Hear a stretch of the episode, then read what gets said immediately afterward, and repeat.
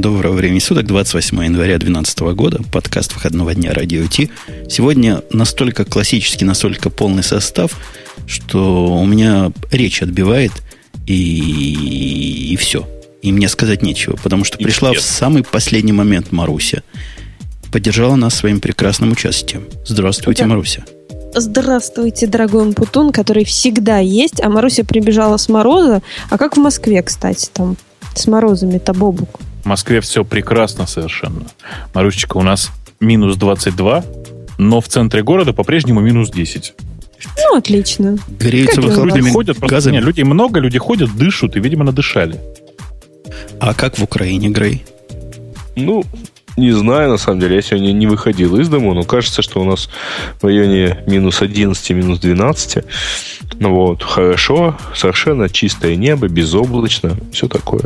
А правда, луна красивая была, да? Ну, и есть сейчас. Не знаю, сегодня я луну не видел, но там, да, такая растущая. В общем, интересные формы. Закрывая тему климатическую, скажу, что неспроста Чикаго, из которого тут я с вами разговариваю, на широте говорят, Дима говорил, на широте Ташкента, потому что у нас тут сплошной Ташкент, плюс 1 градус. Приезжайте, погрейтесь. Ну, это у вас просто снега не идет. А вообще у вас должен быть арийско-континентальный климат. Вы прям как в Ташкенте. Ладно, давайте о главном. Об основном. Потому что нас тут совершенно несправедливо ругают, что у нас сплошные Apple, iPod, iPad, iPhone, и iMac, и также MacBook Pro. Звучат и ничего другого. Ну что, сегодня вдарим по этому самому, чтобы голословные обвинения были больше не голословными. Да. Поэтому самому это по автопробегу, да? Бездорожье. Судя по всему, как раз он эту тему и предлагает. Тема, которую выделил Женя вот прямо сейчас, она про то, что вчера iPad исполнилось 2 года. Да. И вообще поразительная тема. Вот Маруся, она как человек, для которого 2 года это вечность, вряд ли чего-то скажет умное. А мы с Бобуком люди, просто сказать, 2 не старых мужчины, но и не самой первой молодости. 2 года это как вчера. Согласен? Вот вчера только записывали. Вчера, это часа 4 назад.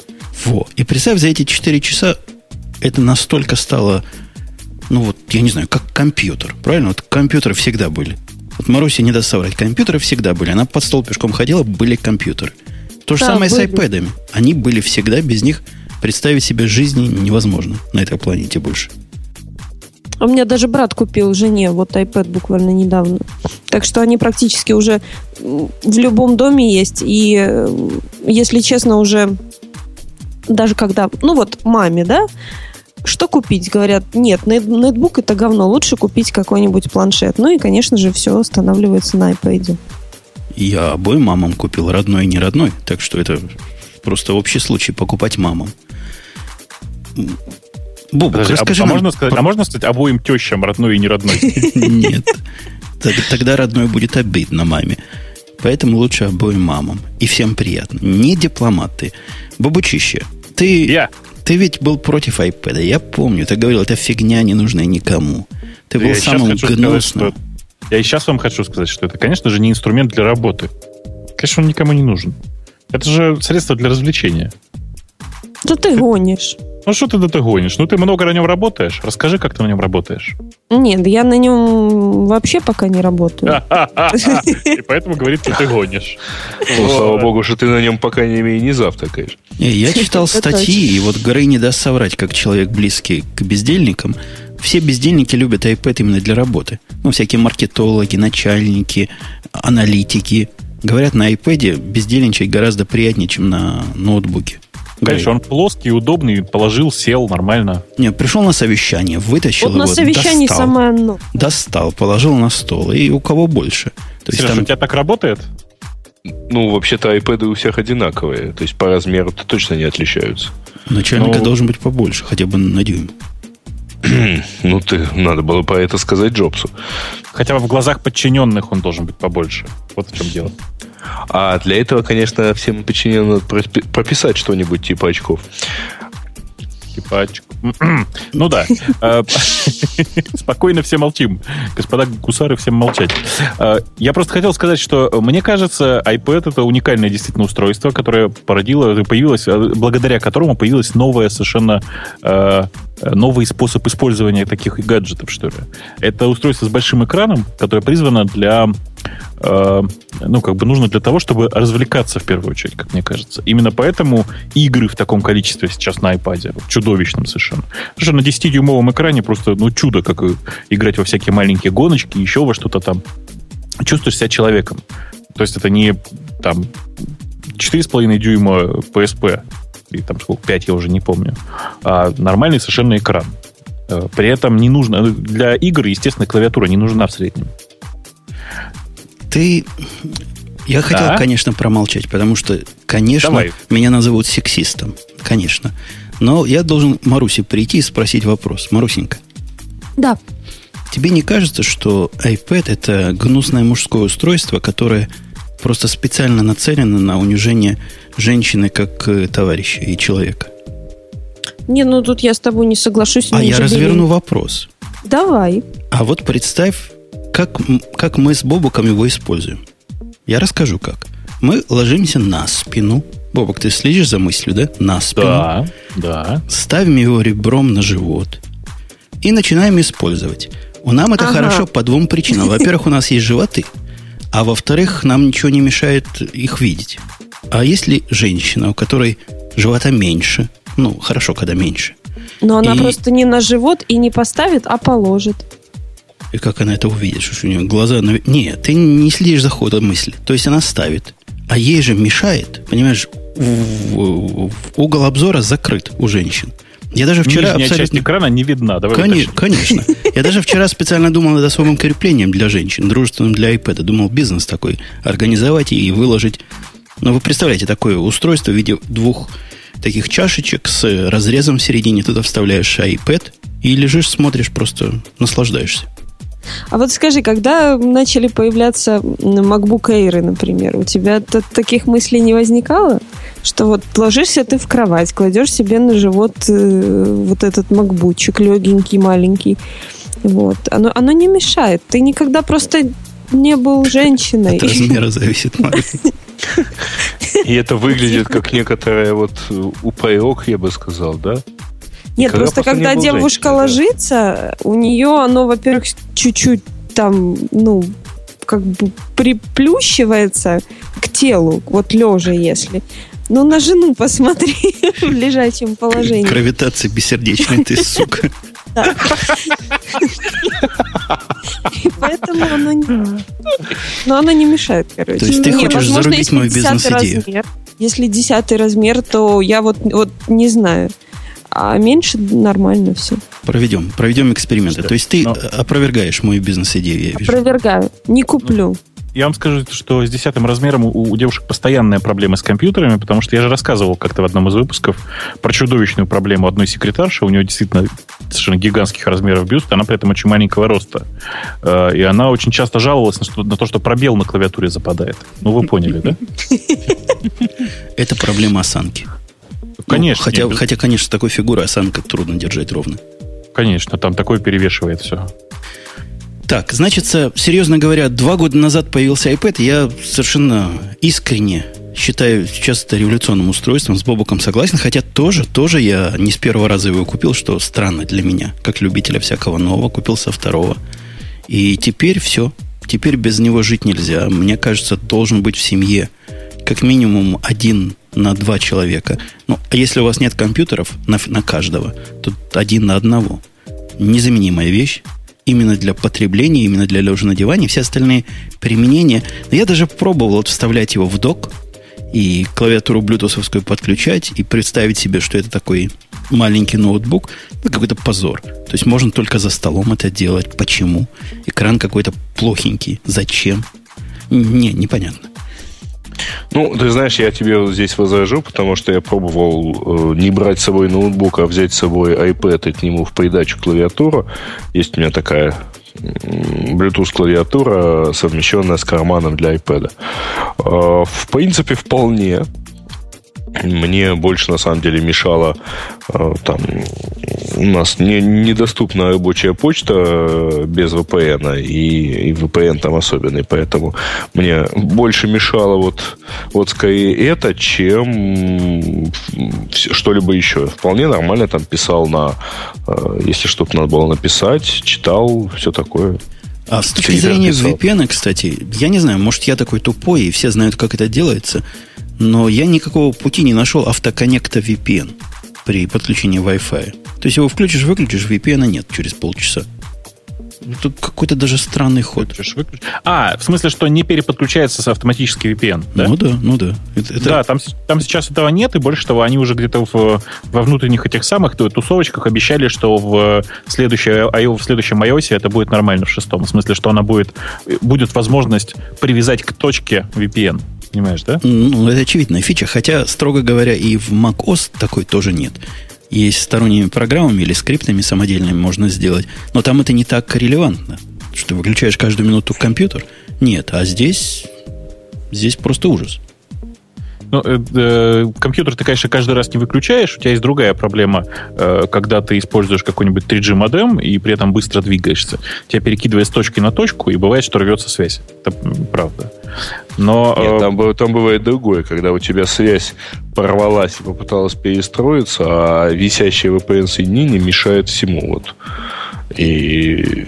То есть оно-то порвалось и мешает всей остальной жизни. Вот если его отключить в этот момент, наконец, по крайней мере, жизнь без VPN возможна. Давайте, чтобы была польза сегодняшнего выпуска, я скажу название программы для... На MacBook'е и на компьютерах, которые закрываются, вот это актуально, переподключение. Программулька абсолютно бесплатно называется PeerPort VPN, которая позволяет привязать подключение автоматическое к VPN или dial-up, или что там у вас есть, к появлению в области видимости той или иной сети. Вот именно то, что Бобук мечтает. Подожди, а какая разница той или иной?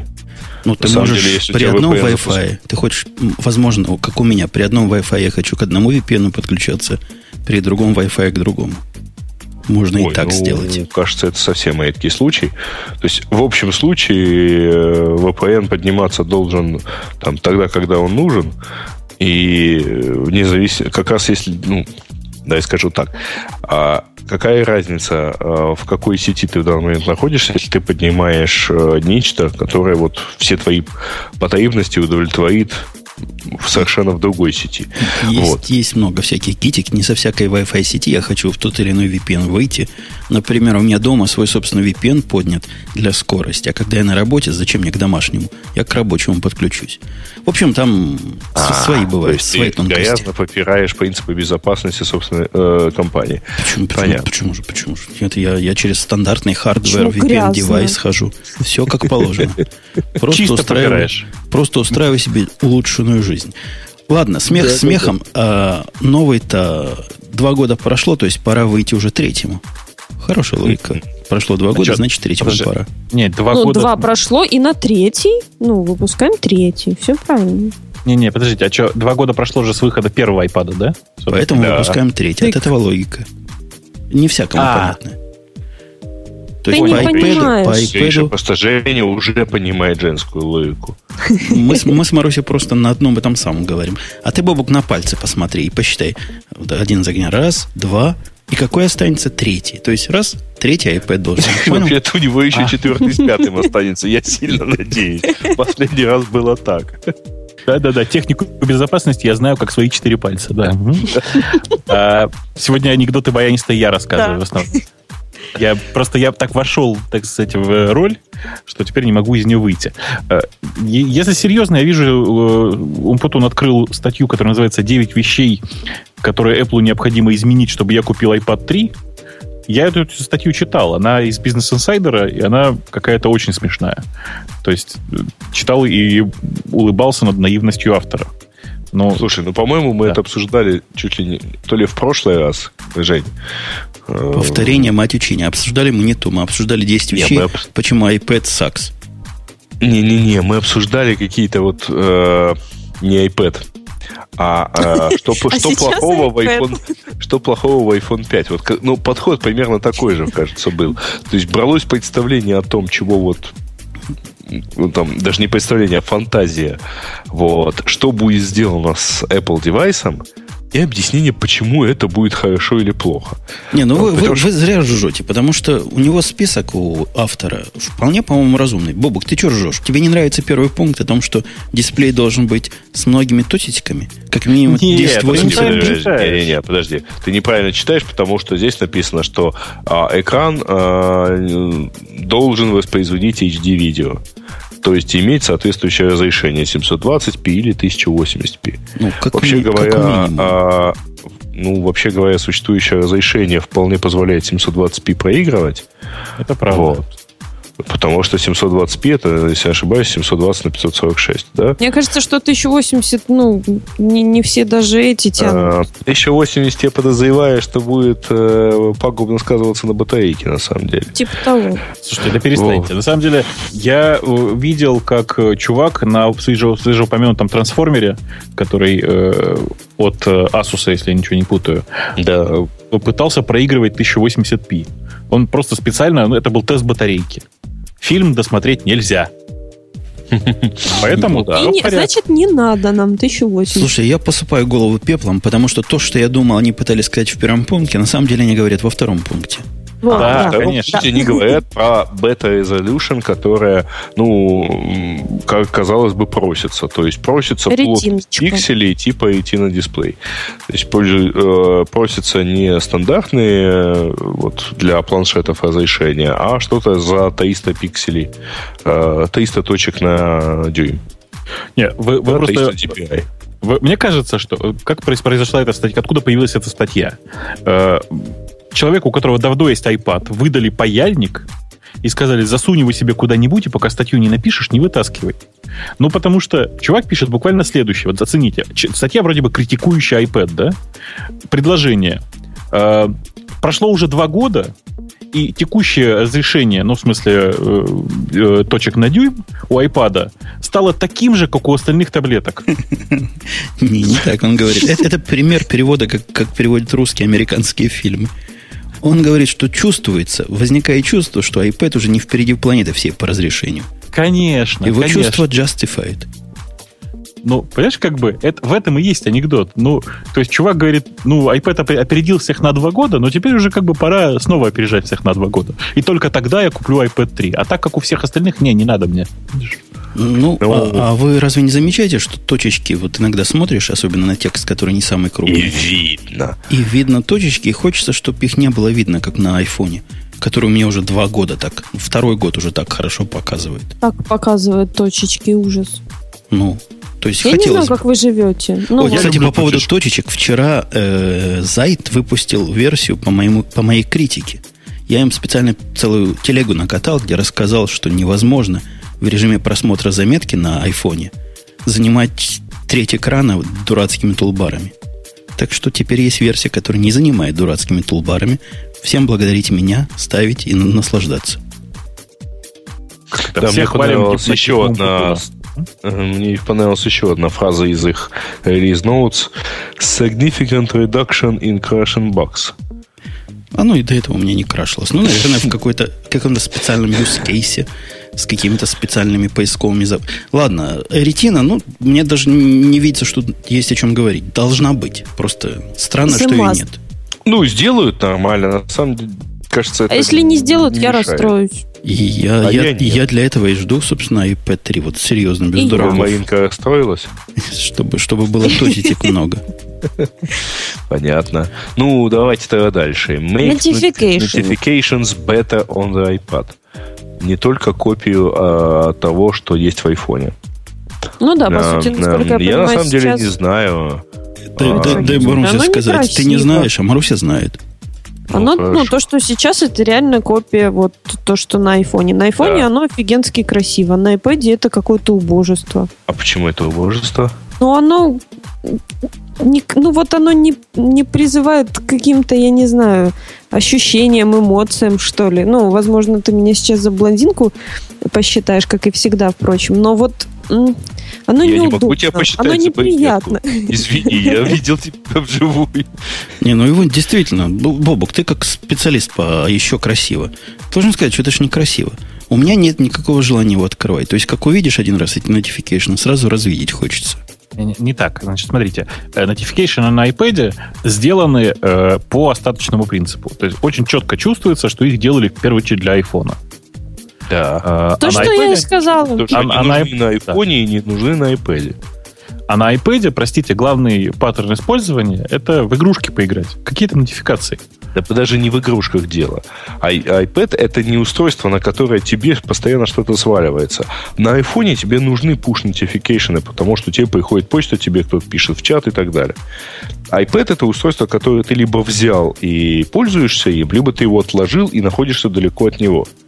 И на нем push notifications тебе, как правило, не нужны. Потому что, когда я вижу то, что мне туда сваливается, например, Facebook или там Twitter или еще чего-нибудь, ну, нет никакого смысла. Я все это уже прочитал. Это совершенно не инстанция сообщения. Не, ну ты не прав. А если я лежу как раз вот именно в рекомендованной позе, с iPad на пузе, и то оно у тебя всплывает экранчиком.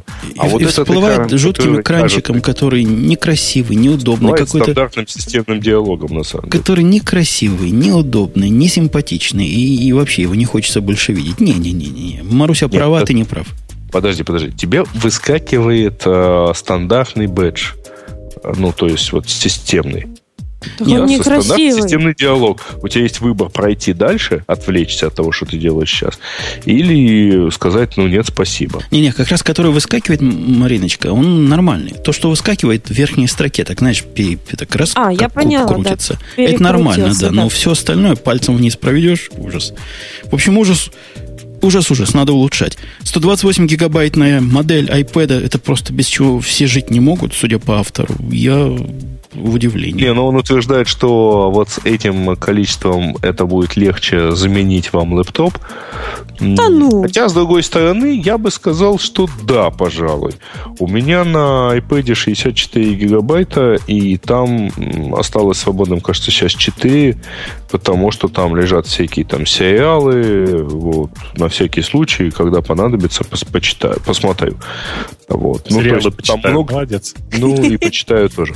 Вот. Ну, я на всякий случай все-таки держу включенными субтитры. Вы помните, я говорил когда-то, и мне это ставили лыко в строку, что 16 гигабайт в айфоне и в iPad на все достаточно.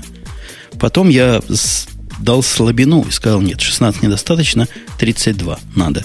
И вот 32 это вторая модель, да, которая iPad, вторая, да, 32. Как раз такую и купил.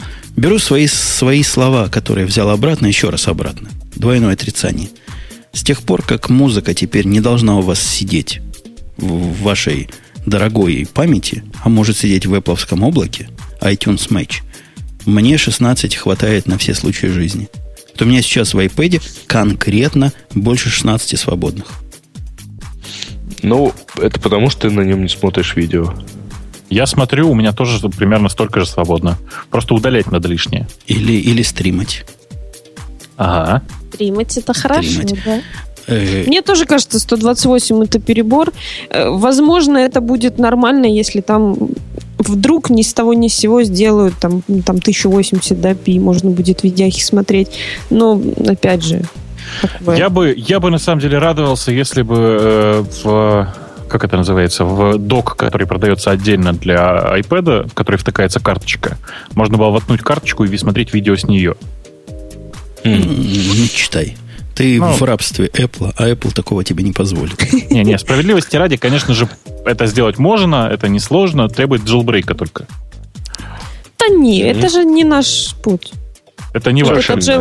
Ну, после джейлбрейка, если оно еще как что-то обновится, это опять... Ну, в общем, это нудотина. Что обновится? Оно само не обновляется. Ну, ладно. Ну, я же говорю, если надо будет обновиться... Дальше. Утверждается, что новому iPad понадобится более мощный процессор. Вот просто нужен, потому что у вот того же трансформера Prime, ну, вот с такой мощной...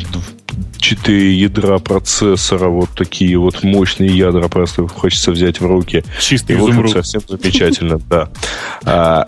И, в общем, теперь iPad Ti должен сделать то же самое. Предложить. Мне кажется, лишним не будет. А если не сделают, ну, окей, не сделают. Я не знаю, зачем четырехъядерный процессор в мобильном устройстве, честно скажу. То есть у меня есть предположение, но я пока не готов про него серьезно думать. Мне кажется, что двухъядерного достаточно, и тем более, как я сегодня люблю говорить, как говорил один великий актер, одно другому не мешает. Танцов. Ну, я понимаю, это просто цитата из этого самого, из Миронова.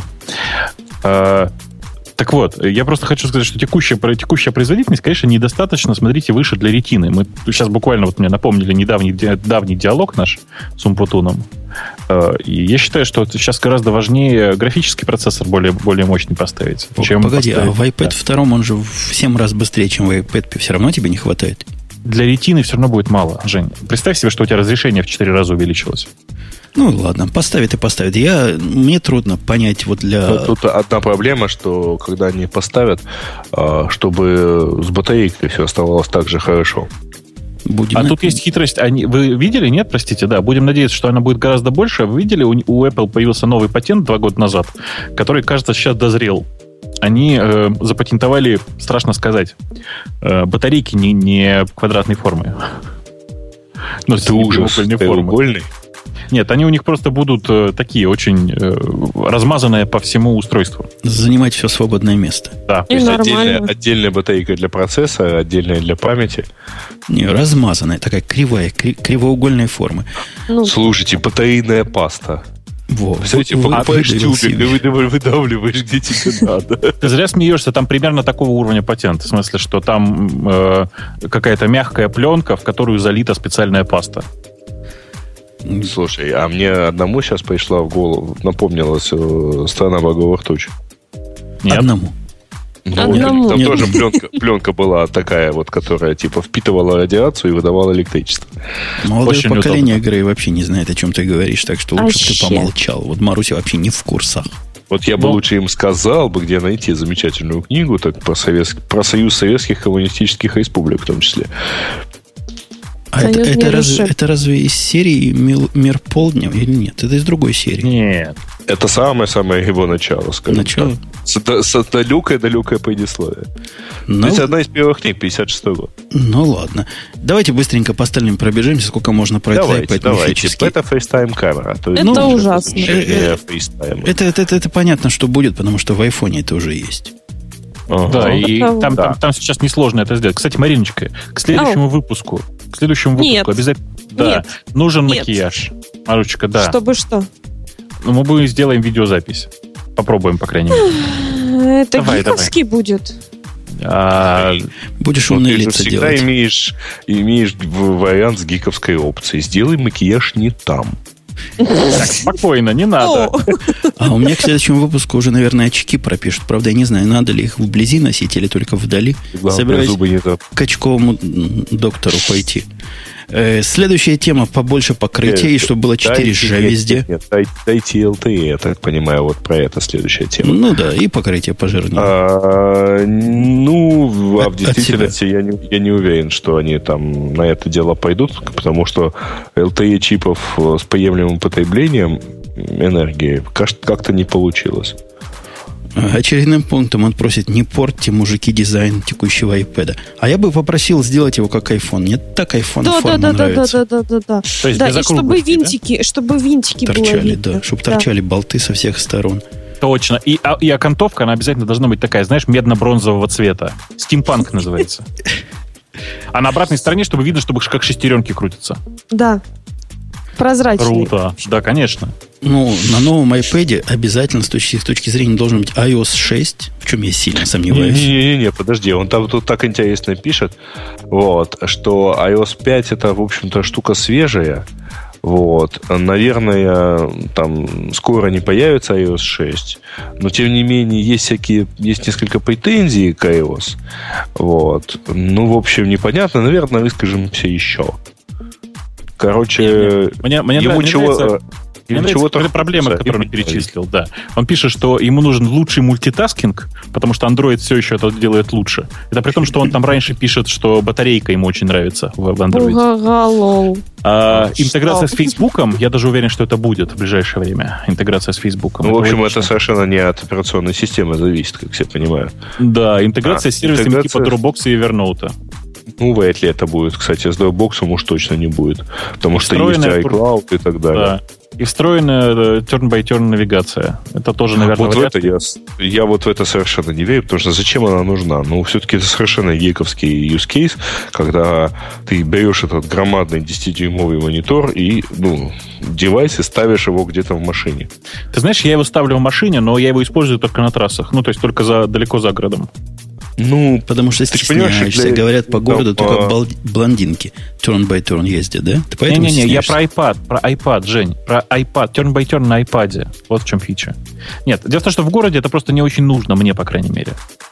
А за городом это просто страшно необходимо, потому что ты пилишь, я не знаю, там 400 километров по прямой, а потом нужно повернуть. И когда тебе навигация предупреждает, что нужно через 400 километров повернуть направо, неплохо бы, чтобы она перед поворотом тоже тебе об этом напомнила. Понимаешь? Ты маленький, что ли? Нажимаешь кнопочку в машине, считаешь километры. Ну что, не знаешь? По-старому, по-нашему. Нет, ты знаешь, в России все еще круче. Тут есть километровые столбы, по которым можно ориентироваться. Но это же следить надо. В крайнем случае, можешь по секстантам определять, да. Ладно, нам ваши проблемы... Пару тысяч проезжаешь, знаешь... Слушайте, что-то... кстати, даю кому-нибудь идею. Сделайте, пожалуйста, приложение для iPad секстант. Секс услышал, а тант это что? Это ж, да. Посмотри Википедию, а? Да нет, я знаю, что мы это. Же здесь все, я не знаю, мне лень идти, я не люблю Википедию, расскажи. Ну, вот такой средневековый инструмент для определения координат по Солнцу и по звездам. Средневековый. А еще лучше астролябию. Она у Бендера была, а у нас нет никакой. Я понятия не имею, что это такое, но вот. Чувствую, очень нужная вещь. Нормально, было бы что измерять, она все измеряет, да. Кстати, у меня претензии к программам, вот этим, которые погоду показывают. Вы знаете, барометр падал. Из современных программ вообще невозможно понять, падал барометр, не падал. Как-то они на это не акцентируют внимание. Они падают гораздо чаще, чем любой барометр. Ну вот я хочу узнать, падал ли барометр. Мне важно, будет ли шторм. Если экран разбитый, значит, если падал. Windows падает чаще, чем 2 раза, то тебе пофиг, будет шторм или нет. Ладно, хохотулечки и смехотулечки. Марусенька, какую мы тему, на твой взгляд, выберем? У нас есть... Я хочу еще про Apple. Я хочу еще про Apple научную такую. Ну, слушай, наука про магнитики, про что ли? Про феррофлюиды, да. Феррофлюиды. Ферромагнитики, в смысле. Ну, ладно, поддержим. Так, я собирался про Twitter или про Google, но раз ты хочешь про Apple... Раз ты хочешь, то ты рассказывай. Инициатива наказуема. Ну, я расскажу, конечно. Конечно, расскажу. Apple и магниты. Вот. Apple магниты любят и используют... Apple пошел в магнит. Не перебивай. Вот. И ну, куражиться над ним и насмехаться. Иди в баню. Вот. Это вплоть от того, что у них вот этот смарт-кавер с магнитами. Вот. И на макбучках магнитики, зарядочка. Но неважно. Они сделали патент на вот такой вот магнитную фигню, извините за выражение. То есть суть такова. Если простым языком, то когда вы будете клацать по тач-девайсу, например, на виртуальной клавиатуре, вам будет казаться, что вы нажимаете вот как живые клавиши. То есть при нажатии вот эта вот жидкость ферромагнитная, она будет каким-то образом с вот этими программируемыми магнитами связываться, и вам будет обратная отдача. Вот так вот. Вот такой патент. Я вот смотрю сейчас на свои пальцы. Думал всегда, что они пальцы вот вроде как у всех остальных, но Маринка с такой уверенностью сказала клацать по экрану, что я вот думаю, что же у других-то людей на пальцах? У них когти. Да, кстати. А на когти не реагируют. А я в случае про эти магниты слышал совсем с другой стороны. Видимо, ну, Маруся тоже знает, слышала звон, но плохо понимает, где он, как и мы все. Почитать. Ты меня гнобишь сегодня целый день. Как и мы все, я тебя с нами объединил в хорошую, добрую компанию. Слух, который я встречал несколько раз, тоже про магниты, говорят, и он, мне кажется, логичным, что Apple сделает все коннекторы магнитными. То есть вместо вот этого, который странно и трудно воткнуть в современный iPad, ну, его действительно трудно воткнуть в iPad. Он такой полукруглый снизу. коннекторы их фирменные, будет магнитный, iPhone будет на таком же магнитном, и, в общем, все будет исключительно на магнитных коннекторах. Я приветствую. Это давно надо было сделать, потому что многие, там, не любя macOS, любят MacBook именно за вот эту магнитную зарядочку. Но я думаю, что это все-таки другое, потому что это же целый патент. Слушайте, а какой урод придумал поменять форму зарядки в новых MacBook Pro? И она стала такой Г-образной. Мне может кто-нибудь объяснить высокий смысл вот этой зарядки, которую теперь трудно втыкать? Я не понимаю тебя. Жень, я тоже не знаю, какой урод это придумал, потому что мне предыдущая нравилась сильно больше. Но говорят... Такая квадратная, в смысле, такая... Нет, ровненькая. Она в торец, да, как бы, то есть она такая буква Г, такая, с чубом даже, вот. Я поняла. Так вот, мне кажется, что говорят, что так вроде как удобнее, потому что ты меньше зацепляешься за нее, понимаешь, да? То есть она торчит. Кстати, у тебя действительно меньше цепляешь. Конечно, торчит у тебя не перпендикулярно ноутбуку, а, как бы, так сказать, параллельно ему. Так в этом же так втыкать вся же и неудобно-то. Ну, как его воткнуть туда? У меня руки выворачиваются правильно ее вставить каждый раз. И у меня если она перпендикулярна, то при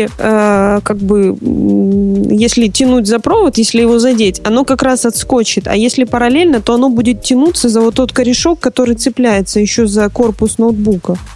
Маринка, хороший ты программист. Ну, теоретическую механику все-таки следовало изучать. А между тем, одна из областей вот этого патента, там еще всякая там беспроводная зарядка, между прочим. Ну, точнее... При помощи магнитика? Нет, просто индукционные магнитные поля. Индукционная зарядка. Вот. В общем, кстати говоря, было бы неплохо, да? А вот кому-то на Эйсере как раз очень нравится Г-образный коннектор питания. Ну, понятно, в Эйсере хоть что-то должно нравиться. Грей меня не любит. Не любит. Он гнусный тип. В общем, магнитики, крутизна, я согласен. Надо их выдвигать во все области жизни, потому что даже странно, что мы во что-то должны втыкать при помощи механических коннекторов. Это непорядок. Да. Согласны? Согласна. Еще как. Бобук, раз Маруся не хотела выбрать тему, я даже подозреваю, какую ты выберешь. Я выбрала. Здрасте. Нет, не хотела выбирать одну из тем, что я подразумевал. Хорошо. Ну, то есть не выбрала. Согласен ли ты, Бобук, что следующей темой, самой главной, по сути, на этой неделе, официальное признание Гугла дьяволом? Не, я считаю, что здесь две темы. Насколько плохо сейчас выступил Google и насколько хорошо выступил Twitter. Давайте сначала про Google, а потом про Twitter. На контрасте думала, хорошо... Ты про Дурова расскажешь. Плохо выступил Google, хорошо выступил Дуров. Ну, не знаю, он хорошо выступил. Мне не показалось. Мне показалось, что очень хорошо выступил Гришин с Воложем, но это, как бы, может быть, личное. Положено по работе так думать. Нет. С Гугла зайдем... По работе ему не положено думать, что Гришин хорошо выступил. А Гришин это кто? Это, по-моему, был в Советском Союзе. Это главный Mail.ru. Ладно. В общем, я вам подойду с конца. Или сначала.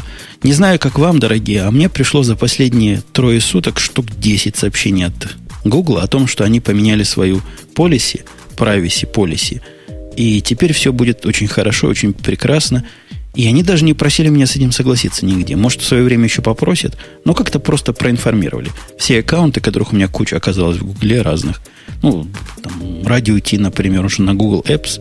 Все Google Apps аккаунты, все обычные, все стучат, что вот сейчас вам сделаем счастье. Ну, спасибо, дорогие. Все стучат. В смысле, все аккаунты стучат в Google. Ага. Стучат. И теперь стучать, судя по тому, по твоей интонации, гнусные станут еще больше. Нет, больше стучать не станут. Тут вот в чем тонкость. Я сначала тоже подумал, что будут стучать больше. А потом вчитался, и до меня дошло. Вы понимаете, в чем хитрость? Вообще-то Google и раньше в разных privacy policy, в разных концах, так сказать, своего портала писал все то же самое, что сейчас написано в одном документе. Судя по всему, их таки заставили написать это в один большой документ, чтобы стало понятно, насколько же много Google собирает. Потому что раньше, повторюсь, это было там, в Android написано отдельно, что мы собираем все ваши логи, в YouTube отдельно написано было, в Gmail отдельно, ну, то есть везде, где ты соглашался с... принимал соглашение, везде ты получал отдельную там, строчку про privacy. Сейчас же это очень большой документ, в котором написано, что... Ну, вкратце, если там написано вот что. Что Google будет собирать, по сути, всю информацию, до которой он сможет от вас дотянуться.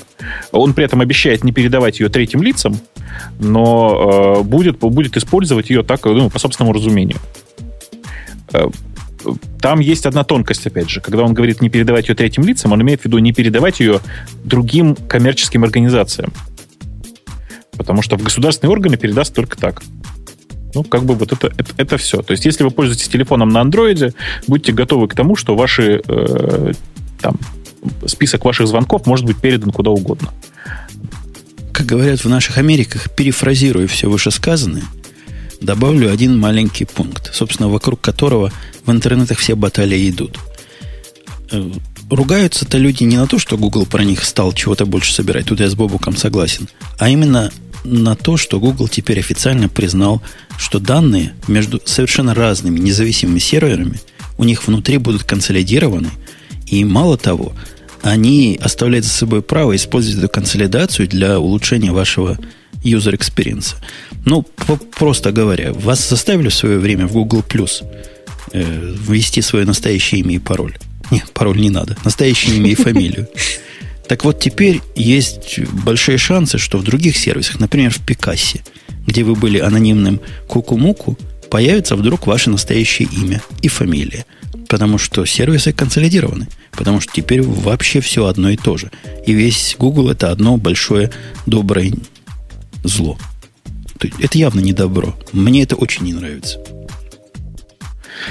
Я не знаю. Мне кажется, что это проблема для параноиков типа меня. Для нормальных людей эта проблема не представляет до тех пор, пока у них что-нибудь не случится. Ну, до тех пор, пока они не совершают правонарушения. Это первый шаг, как мне кажется, первый шаг к полицейскому государству. Давай скажем так. Тут еще такое, понимаешь, вот, например, в Google Plus я так и не решаюсь включать, чтобы меня определяло на всех фоточках автоматически. Ну вот это вот все как-то вместе, вот эти вот какие-то мелкие шишки Google приводят к тому, что мне не хочется пользоваться их вот сервисами. Но мне неприятно.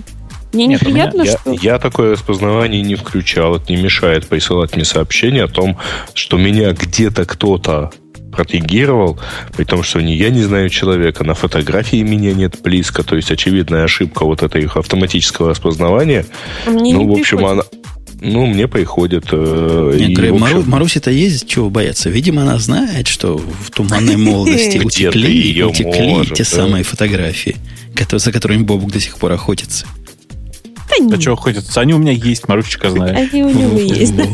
Тем более. Покажи. Ну, что ж, покажи. Видишь, какие. Так вот, я просто что-то начал говорить.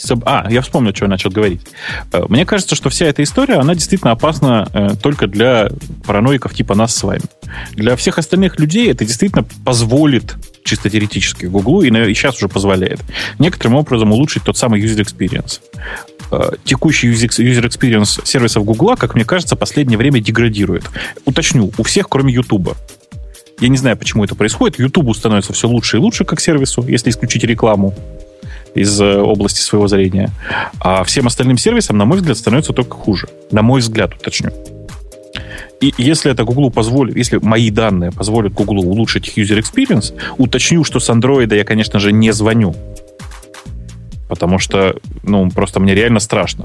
Там взломают Google, и вдруг внезапно всплывут где-нибудь мои история моих звонков. Я не готов этой историей делиться ни с кем. Ну, вообще, я также не готов делиться историей, например, своих поисковых запросов. И использую их корм-продукт. Извини, ты же их не Яндексу задаешь, чтобы возмущаться, что их использует Google.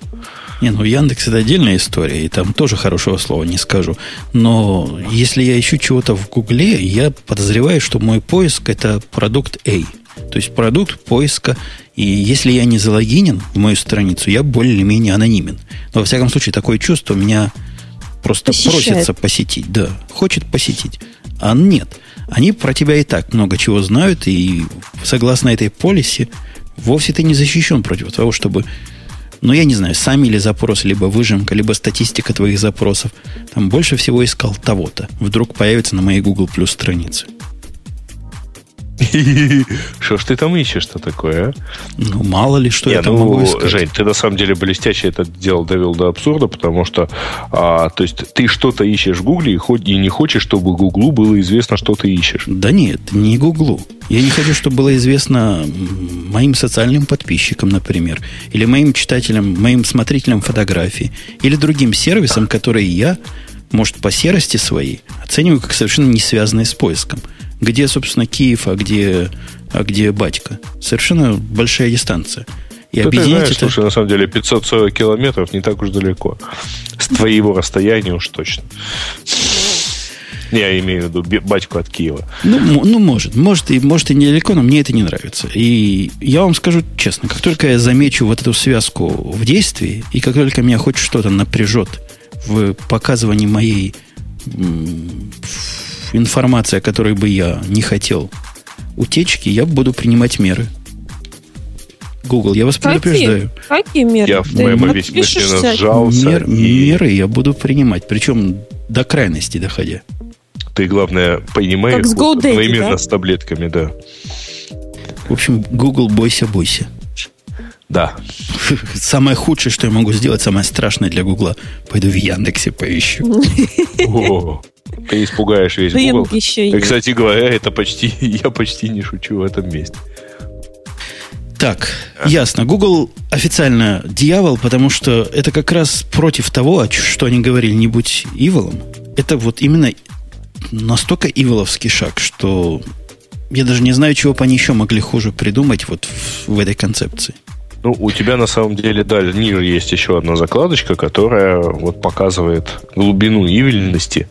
Такой, господи. А мы в позапрошлый раз обсуждали частично, и Бобук выступал как раз против, по-моему. А я не помню, что я говорил, поэтому... В прошлый раз вряд ли меня не было. Позапрошлый раз. Я просто хочу вам сказать, что на самом деле эти две темы хорошо пересекаются. Новая тема, на которую Путун сейчас переключил у нас в нашем замечательном Твиттере и вообще везде, звучит так. Лэри Пейдж обратился к работникам Гугла и сказал, что если вы не поддерживаете и не понимаете, что наша компания это теперь нифига не поисковая компания, а мы делаем все, в том числе Search Plus Your World, да, так она называется, то вы можете идти работать в какое-нибудь другое место. Но у этих двух тем, у истории с privacy и у истории с Google, Google Plus и Search Plus Your World, есть интересная связка.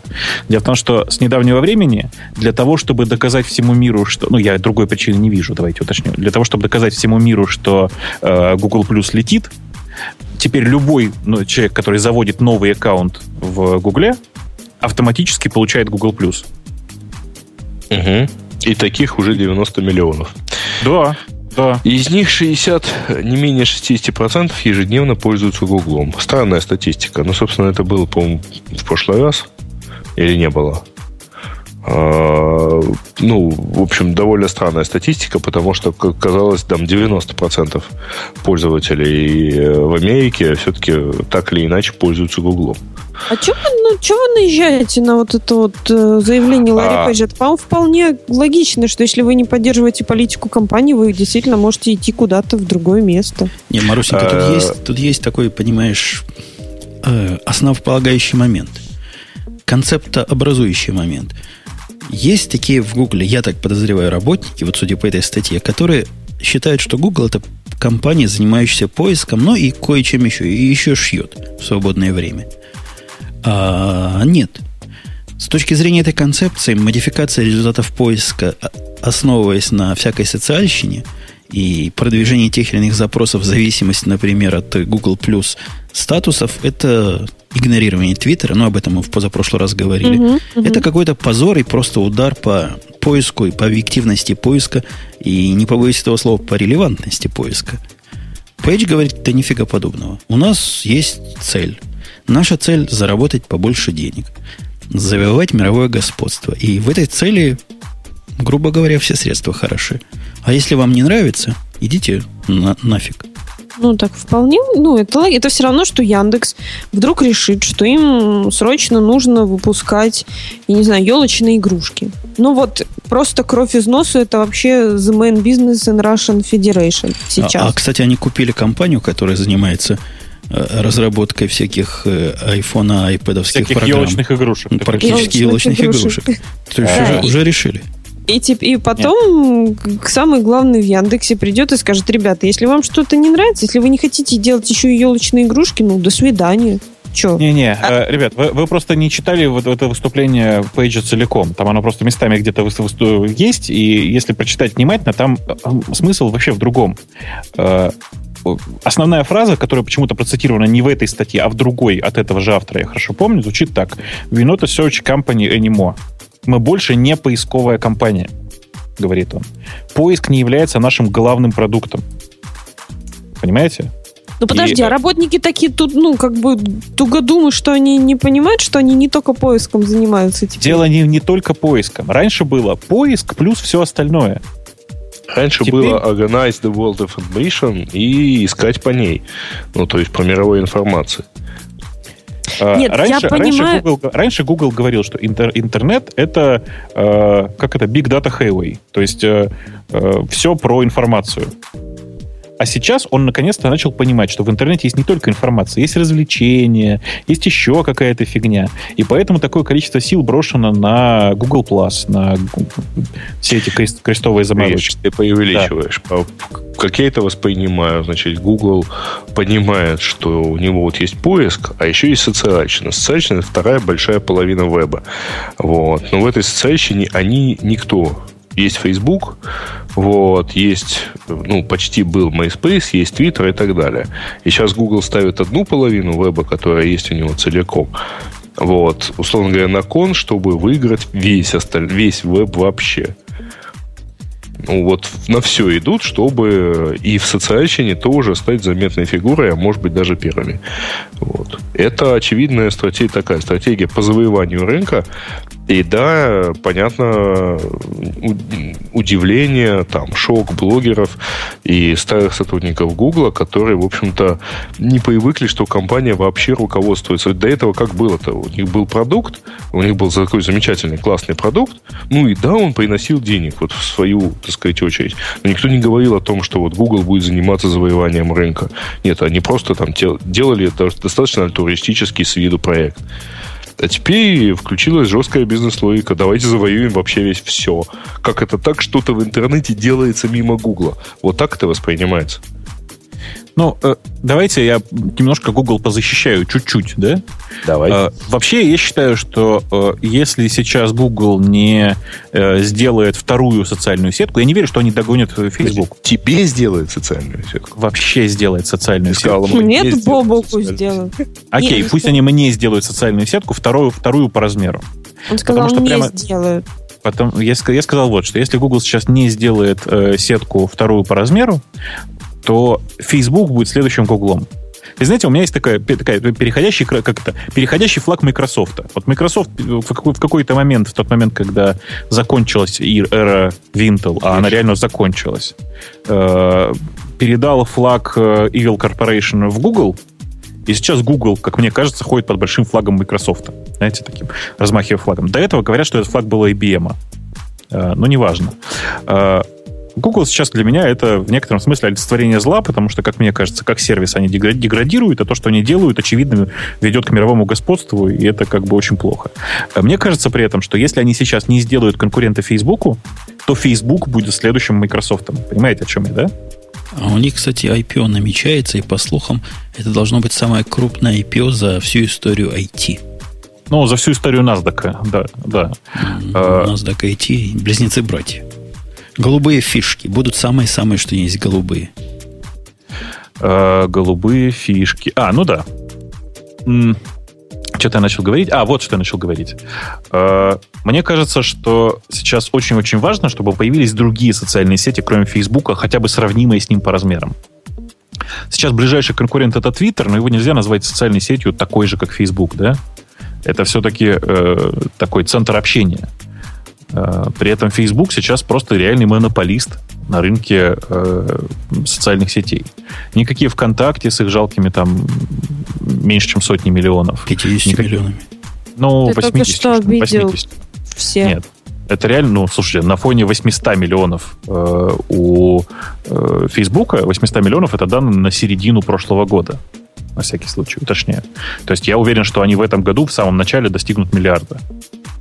Это будет первый интернет-сервис с миллиардной аудиторией. Понимаете? Так вот, мне кажется, что никто, кроме Фейсбука, сейчас не обладает таким же количеством потенциала стать корпорацией зла, какая есть у других компаний. Ну, хорошо сказал, плохо сказал, точнее. Короче, мне кажется, что Facebook, за Фейсбуком тоже нужно очень пристально следить, потому что уже сейчас они имеют очень много данных почти о всех пользователях интернета, а дальше будет еще страшнее. Причем персонифицированных. Ну, так же, как Google. Кстати, обратите внимание, что если сейчас заводится для всех Google Plus, это значит, что все должны указывать свои настоящие имя и фамилию. Ну, кроме звезд, типа нас с тобой. Нам можно. Это тоже было изменение полиси. Возможно, ты его пропустил. Вот Google совсем Plus... свежее нет. Можно указывать псевдонимы, но... Не всякому. Там сложно все. Но мы с тобой пройдем. Потому что ты понимаешь звезды. Ты, Грей, не пройдешь, лучше помалкивай. Только Саша Грей может это зарегистрировать, а ты не можешь. А я, кстати, тут Бобу когда говорил, вот я не помню, о чем Бобу говорит. Я не помню, то есть это Бобука слова, прямая речь, кавычки открываются. Ой, а я не помню, чего я хотел сказать. Потом он сказал потом он сказал опять потом сказал мэ. И это как раз переходит к нашей следующей теме.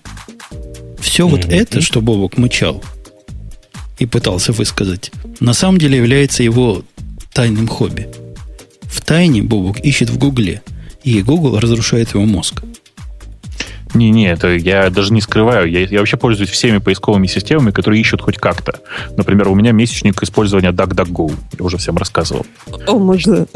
Нет, DuckDuckGo офигенный поисковик. С точки зрения интерфейса, это просто сказка. Вот кто еще не пользовался, пишется DuckDuckGo, как вы понимаете. Просто супер. Дуцк, да. Дуцк. Мы его как-то рекламировали в прошлом выпуске. Так я же рекламировал, напоминаю. Так вот, я тоже еще в Гугле что-то. Я такой же, как все. Не английские в этот раз ученые, а самые настоящие из Колумбия University, в Висконсин, и Висконсин-Мэдисон University, и даже в Харварде. Посчитали, сколько у нас мозга остается после поиска. И оказывается, с каждым нажатым search мозга становится все меньше и меньше. Маруся, ты еще в состоянии сказать, что? Я, в принципе, я с ними даже в каком-то месте согласна. Потому что сейчас вместо того, чтобы посчитать, сколько будет 2 плюс 2, идут в Google, вбивают, и Google отвечает, например. Или вместо того, чтобы решить какую-то задачку самому, например, все знают, там, шуточные какие-нибудь логические задачки друг дружку присылают, все сразу идут серчить решение. Вот. И мне кажется, это действительно отупляет. И то есть меня это настолько как бы задевает, что сейчас я стараюсь в уме какие-то вещи считать, чтобы там совсем мозг не атрофировался. Или там дифференциальчики на досуге. Чтобы вот как-то... Потому что я чувствую, что... дифференциальчики? Ты в столбик делить умеешь? Конечно. А я не умею. То есть я вспомнил, когда дочку учили. Но я тут согласен, что совершенно ненужное знание. Делить столбик. А на логарифмической линейке умеешь? Но меня мама учила, но что-то как-то не пригодилась в жизни. Google съел твой мозг. Да. Бобук, мы-то с тобой умеем еще на линеечке. Мы можем хоть ракету запустить по линейке. Да не вопрос, легко. Ну, а ты чувствуешь, как ты деградируешь? Я не чувствую, как я деградирую, но то, о чем пишет автор статьи, действительно вызывает у меня некоторые опасения. Автор, на самом деле, пишет не о том, что ты складывать разучился, или там умножать, потому что от этого тебя долго отучали калькуляторы. А на самом деле говорит о том, что очень сильно влияет Google на память. И вообще поисковые системы очень сильно развращают нас быстрым доступом к той информации, которую, по идее, можно было бы запомнить. И ты вот честно, положа руку на сердце, считаешь это минусом или плюсом? Я не знаю. Мне кажется, что в среднем по планете это, конечно, плюс. Конкретно для меня это правда минус. Я правда замечаю, как я старею, как насколько у меня портится память и все такое.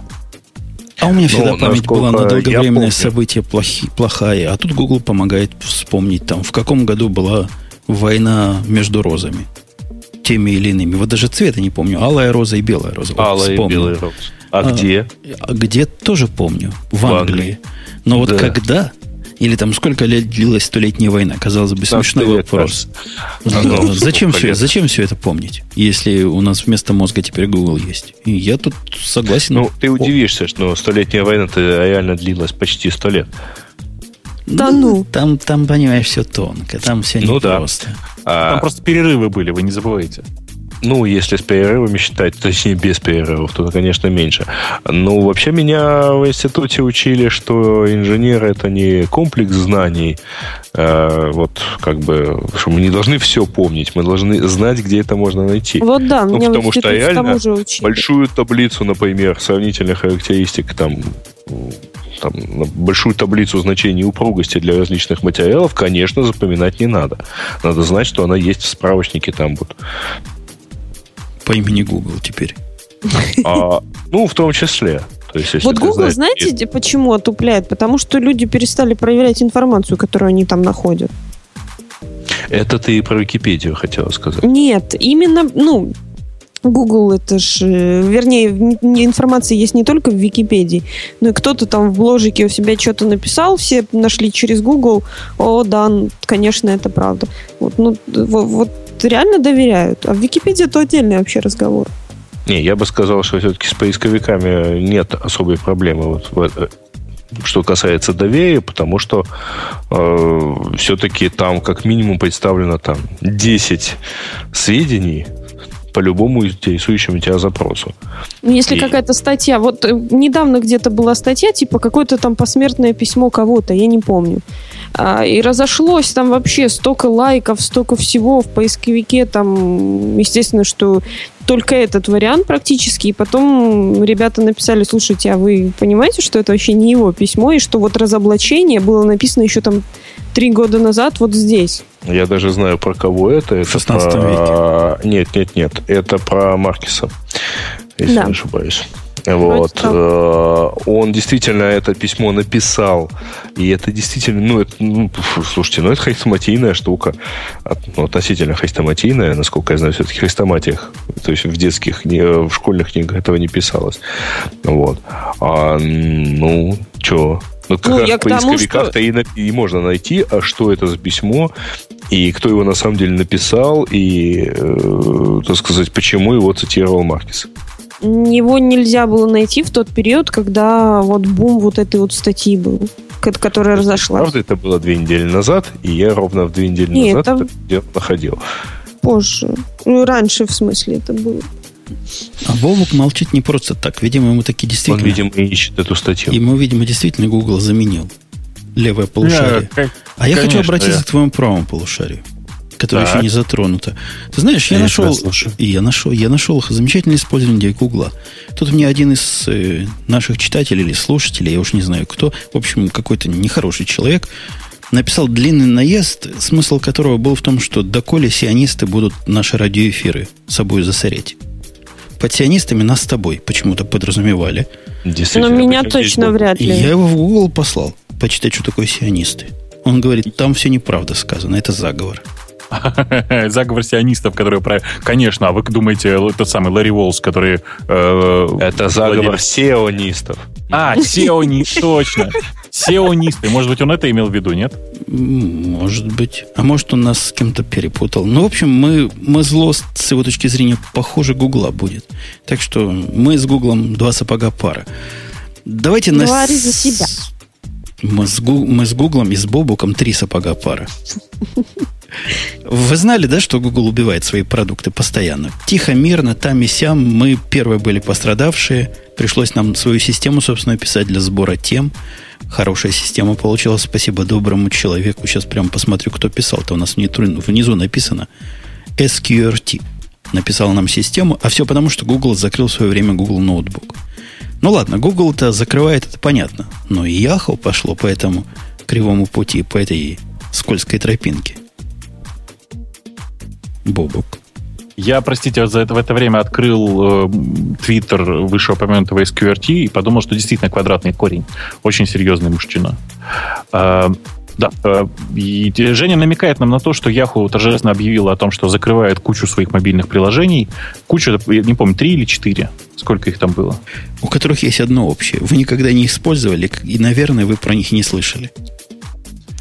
Ну, да, я не слышала. Слушайте, на самом деле это достаточно такая стоимная штука. Как бы так правильно сказать. Ведь у нас на русскоязычном пространстве мало кто вообще пользуется Yahoo. Хотя у Yahoo это был мой первый почтовый этот самый. Он у многих был первый. Не у многих, нас в постсоветском пространстве. Не, речь в данном случае идет вообще-то о мобильных приложениях, а они уж совсем точно так сильно заточены под Америку, что до нас они точно никогда не доходили особо. Но они приводят в списочки 3 программы, по-моему, да? Yahoo ответы для Android. Кто из андроидных пользователей знал, что такое бывает? Yahoo Answers. Yahoo Deals для iPhone. Я как пользователь iPhone первый раз об этом слышу. Yahoo Sketch and Search. Это что такое? Можно тут на рисунке какая-то карта, на которой чего-то написано. Это можно было что? Написано. Можно было что? На картах писать с руками? Смотрите, ну, судя по всему, да. Ушли сервисы, о которых мы даже не знаем. Не, ну слушайте, короче, мим, Answers, AppSpot, Deals, Finance, Movies, News, Shopping, Sketch and Search. Единственное, о чем я действительно же там, в смысле, про что я действительно знаю, это про то, что Yahoo Finance для BlackBerry закрыли. Это все, что я знаю про это все хозяйство. А у меня даже есть Yahoo Finance для какая-то версия, то ли для iPhone, то ли для iPad. Я иногда на нее хожу, что-то там посмотреть. И закрыли. Закрыли версию для BlackBerry все-таки. BlackBerry тоже закрывается, так что это нормально. Нет, BlackBerry пока не закрывается, но я надеюсь, что скоро закроется все-таки. Слышу человека, измученного BlackBerry от первого лица. Я не измучен, просто считаю, что это настолько маргинальная штука, что она по-любому закроется. У меня только одно пугает. Вот если они начинают закрывать непрофильные активы свои, откидывать в сторону. Неужели поумнели? Не закроют ли они мой любимый Yahoo Pipes, который уж настолько не в профиле, вообще настолько не Yahoo? Ты знаешь, наверное, нет, потому что там, как и вот этот Yahoo Boss, да, он, в общем-то, чего-то может давать, и вообще это там красивый имиджевый продукт. Ну, это даже не для 7% гиков, это для 0,007% гика, которые понимают, как манипулировать в императивном виде с RSS-ами. И тут такая аудитория очень узкая, и поддерживает целый продукт, он вообще как-то не понимаешь, отсюда. Только переходящий Microsoft, да, ну, условно говоря, тот, который был Microsoft, тот, который сейчас Microsoft. Я исхожу из той теории, которую чуть раньше развил Гриша. Вот. Только он может себе позволить сказать let's focus on everything и двигаться дальше в соответствии с этим. Всем остальным приходится вспоминать фразу Стива Джобса, что focusing is about to say no. Да. Ну да. Что, у нас есть 2 статистических темы. Прямо на тему работы моего мальчика. Статистика. Тут он вчера такое сказал мне. Он мне рассказал, что в Америке 98% всех людей работают в 2% или в 0,2% компаний. Ой, это что-то как-то сильно сложно. Кстати, у твоего мальчика очень много спамерских твитов. Можно повторить соотношение?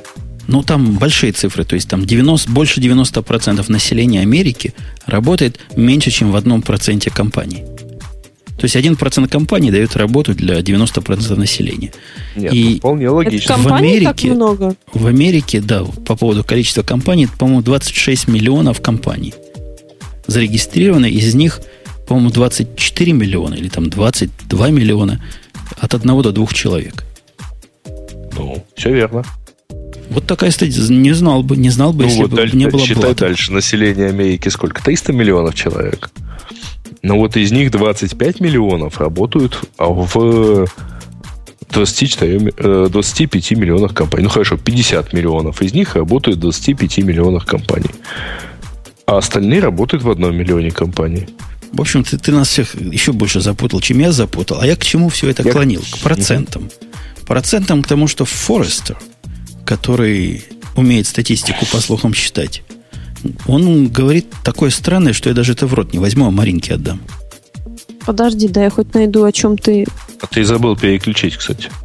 Ну, я забыл, но бывает, но вот уже переключил. А, вот ну, он, да. А, нож прям над этим, а то мне не видно было даже. Угу. Не видно. И пока Марусенька ест. Но он... Я не ела. Тут нарисованы, вот, тут нарисованы любимые твоей душе маки. То есть сразу должна возбудиться. Ну, я воспряла сразу. Внутренне воспрять. Да, что около 50% в бизнесе используют маки, а 27 поддерживают iPad. Я не знаю, почему поддерживают. Ну, конечно же, я не прочитала всю статью, но тут написано, что в 2011 году те люди, которые принимают решения в IT-сфере компаний, увидели 52%... Предсказывают. Ну, блин, ты мне не даешь вообще говорить. Ну, почему? В чем разница между увидеть и предсказать? Увидеть это сейчас, предсказать они это делают на 2012 год. Ну, хорошо. То есть вы оба прочитали то, что большими буквами написано, и козыряете. 52% увеличение количества маков в 2012. Угу. То есть каждая, буквально вторая компания, 50% я объясняю, это половина.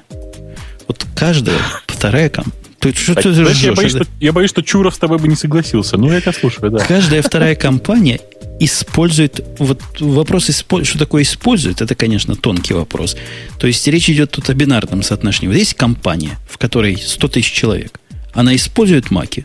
Ну да, у вице-президента на маке какая-нибудь красивая презентация открывается. Вот оно использует маки. Ну, ты же понимаешь, что ты в данном случае тоже передергиваешь, потому что у отдельно взятого вице-президента Mac может появиться, ну, как единственная машина в компании, в общем, в ограниченном количестве случаев, и, как правило, это означает, что в компании всего 3 человека, вот, и второй, и, в общем, президент с вице-президентом – это одно лицо. Обычно. В таком случае. Вот. Сама статья про то, что исследование Форестера несколько развеивает миф о том, что маки не очень приветствуются в корпоративной среде. На самом деле солидное количество предприятий покупает макинтоши для использования, и это базируется на опросе 3,5 тысяч профессионалов IT. Я так понимаю, что имеются в виду сотрудники, которые работают, условно говоря, в сфере поддержки, сисадмины и так далее. И, в общем, 46% компаний сейчас выдает макинтоши своим сотрудникам. Надеюсь, что это в основном ноутбуки. Вот. Как правило, это либо старшие сотрудники, высокооплачиваемые, более молодые и связанные с развивающимися рынками. И всего лишь 36% малых бизнесов используют эти маки в 2011 году. И, в общем, это примерно такое же количество, как и в 2010. То есть ты примерно прав про вице-президента, но, тем не менее, это все-таки чуть более массовая тенденция. Но да, эта тенденция чуть больше для больших компаний, для компаний выше среднего. Тем не менее, это все... лукавые цифры. Вот как бы мне не хотелось сказать, опаньки, тут Америка вся на маках в наработке работает, да фигня это. Ничего подобного не происходит. Нельзя вот эти 50% представить себе, что каждый второй на работе с маками сидит. Да ничего подобного. Каждый первый сидит с делами, каждый второй сидит с какими-то фуджицами, а каждый третий сидит с каким-то HP. И только какой-нибудь выродок где-то сбоку, по большому блату и вообще странным образом получает себе маки. Жень, про Америку не знаю, про более приземленную Украину могу сказать, что у нас есть отдельный разработческий офис, где, в общем, 40 человек одних живых разработчиков, и там, в общем, не то чтобы стандарт, там 98% компьютеров — это маки. Да я тебе скажу, как это получилось, потому что у меня тоже весь офис, вся моя группа на маках сидит. Потому что у них есть какой-нибудь умник, типа меня, который сказал, на маках нам дешевле, проще, быстрее, вообще мы их любим. И вот такой стандарт и получился. Это не связано с тем, что бизнес как-то к этому воспылал. Нет, люди от земли, от сахи пытаются это продвинуть, и у них получается, потому что капля камень точит. Вот мы и доточили. Ну, то есть растет это дело? Ну, растет. Но про 50% бизнесов, которые... поддерживают и раздают эти маки. 50% компаний, в которых действительно в корпоративной политике есть такой пункт, что мы выдаем людям макинтоши. Но я просто хочу наших слушателей предупредить. Вот если вы, основываясь на этой статистике, пойдете искать работу, придете в первую компанию, вам дадут Dell, а вы решите, раз 50%, значит, во второй дадут Mac, ничего подобного. Вот не так. И во второй тоже дадут Dell. А мне дали Mac. Мне в ник и дали Mac. Меня спросили, какой ты хочешь компьютер? Я сказала, Mac. Мне дали. Хорошо. Он Бобуку тоже в Яндексе дал. Не забудь, ты маркетолог. И че? У нас у программиста тоже Mac. Не, то есть, а что тебе надо-то? Не, я к тому, что, я к тому, что на постсоветском пространстве у нас не совсем такая статистика. А у меня вопрос к Бобуку. Бобук, ты еще с нами? Конечно. Вот скажи, если я вдруг с перепугу все брошу, пойду в Яндекс устраиваться. Скажу, дайте мне... Дадут ли тебе Мак? Не, конечно, Яндекс. Я потому и устроюсь, что там как раз Мак дадут. Скажу, дайте мне Мак. Они мне его дадут голыми боссом и скажут, делай с ним что хочешь или нет. Подожди, смотри, боссом. Я не понял, что такое голым боссом. Ты про что сейчас? Это я про то, что новую тему я выбрал, которая называется Apple ожидает от своих разработчиков, от своих работников, даже не разработчиков, просто работников. Например, работник горячего цеха, который выдувает какие-то формы, быть их собственным IT-департментом. Нет, это на самом деле не так. Там это цитируется книжка, очень интересная книжка, я ее начал читать, Inside Apple, о порядках внутри компании. И в данном случае муссируется то, что новому сотруднику в Apple, значит, выдают компьютер, и подключить к сети он должен его сам. Подключить к сети, найти внутренние ресурсы и так далее. Это, поскольку если ты пришел в Apple как большую такую компанию, и ты, по идее, там, software engineer или там кто-то в таком же роде, уж ты должен разобраться, как тебе воткнуться в сеть. Или при этом ты можешь спрашивать окружающих. Далеко не всегда тривиальная задача, кстати говоря. И вот это в Яндексе меня тоже заставит делать? Нет, в Яндексе тебе, разумеется, такое не заставят делать. В Яндексе, разумеется, тебе подключат, значит, выдадут сертификат для авторизации в Wi-Fi сетях, тебе покажут, есть такой у нас даже, есть внутренний интернет-сайт, там есть отдельный раздел, что делать в первую день своей работы, там есть ссылки, что надо пойти почитать. Более того, у тебя есть там непосредственный руководитель, который, в общем, это его задача, чтобы ты все необходимое прочел и понял. А дальше, Гриш, слово тебе, потому что, сказать, ты лучше можешь рассказать, что именно разработчики дополнительно прописывают. Да, на самом деле, разработчики у нас, как и везде, я думаю, сами вполне прекрасно разбираются с тем, что на Маке есть, и сами прекрасно обновляют сертификаты и все такое. У нас система очень простая. Если ты можешь админить свою машину сам, админи ее сам. Если не можешь, окей, приходи, у нас есть для этого специальные люди. Кстати, долгое время их не было вообще. А в Apple нет. Вы круче Apple. Я думаю, что в Apple нету, и это правильно. Тут вот какая тонкость. У нас там ведь тоже нет специальной... Не, дело не в этом. У нас ведь тоже нет специальной техподдержки для тех, кто пользуется Яндексом и работает в Яндексе. Правда ведь? То есть логика очень простая. Если ты пользуешься устройством, то... если ты пользуешься устройством, производимым нашей компанией, то ты должен уметь разбираться в нем. Понимаешь? Подожди. Сравнил с пальцем. компьютер и поиск. Яндекс.Карты. Угу. Ну, да. А в действительности-то это один и тот же интерфейс. Ну, в общем, и то интерфейс, и то некое... Ну, тебя, от тебя не требуется написать этот поиск или не требуется написать какую-то там функцию... Подключиться к интернету по VPN... на Маке и найти в Яндекс.Картах что-то. Ты не услышала то, что я тебе сказал, то, что я уже сказал. Тебе никто не запрещает спросить у соседа, там, у товарища, у кого-либо еще. Более того, там есть такая функция, про это не написано в этой статье, но просто там я читаю книгу, и я уже проскочил этот фрагмент. Там есть функция под названием iBuddy. Тебе назначается совершенно случайным образом некто, более старший сотрудник компании, который где-то там находится. Ты с ним можешь пересечься и расспросить у него вот все, что тебе... Ну, он такой вот, это не ментор, это просто человек, к которому ты можешь смело обратиться там за вопросом. Да, в том числе, а как мне подключиться? Так я вижу себе ситуацию. Надо мне по SSH чему-то подключиться, а SSH у нас беспарольный. По ключикам иду я к ментору, говорю, дай-ка мне парочку своих ключей. А то я подключиться не могу. А мне заставляет самому все делать. Вот ну, я тебе могу, значит, я тебе могу сказать, как, например, многое происходило в Яндексе. Всякие вот, особенно учитывая то, что, например, поддержка маков у нас, она достаточно эпизодическая, и до недавнего времени ее просто не было вообще. Потому что вот предполагалось, что если вы, ребята, хотите себе маки, ну вот как-то действительно все-таки разбирайтесь с ними тоже.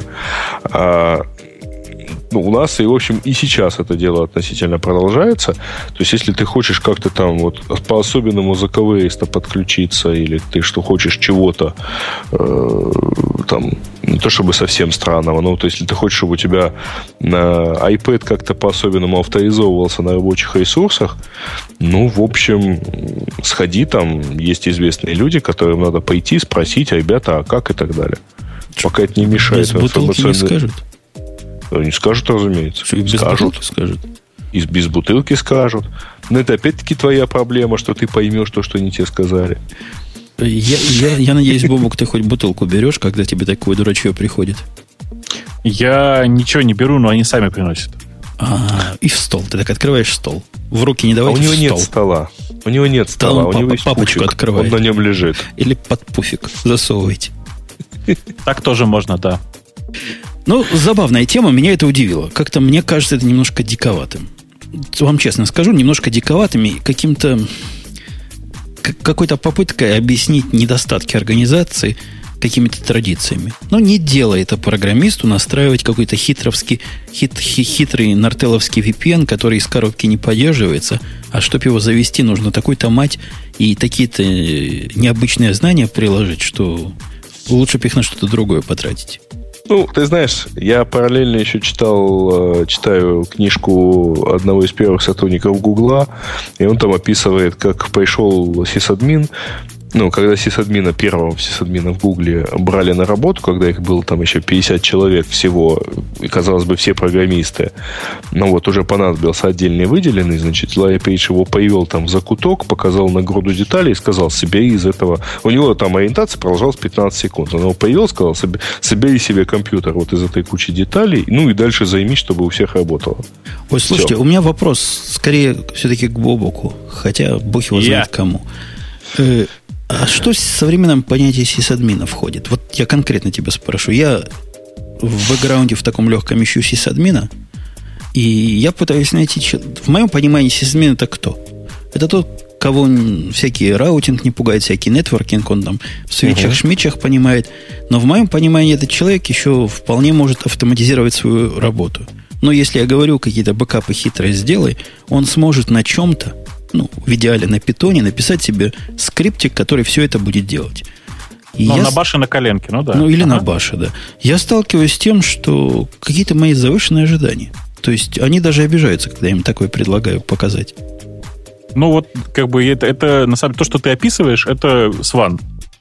То есть, он вполне себе в состоянии написать кучу готовых скриптов, настроить все. Сван обидится и обрушит нам чатик. Я к тому, что, Жень, таких админов не очень много. В смысле, админов, которые в состоянии не только знать, как работает сеть, да, и не только понимать, как это все работает, но еще и автоматизировать это дело, таких реально не очень много. А должно быть больше. Ну, это в действительности, Гриша, зависит. Потому что я так сейчас перебираю. Я не очень вижу, например, из тех сисадминов, которых я вижу постоянно, я не очень вижу, что у них там можно так вот уж автоматизировать, ну, исключая там наливку новых машин пользовательских и так далее. Да ну, ты что? Нет, ты не про тех админов, ты про офисных админов.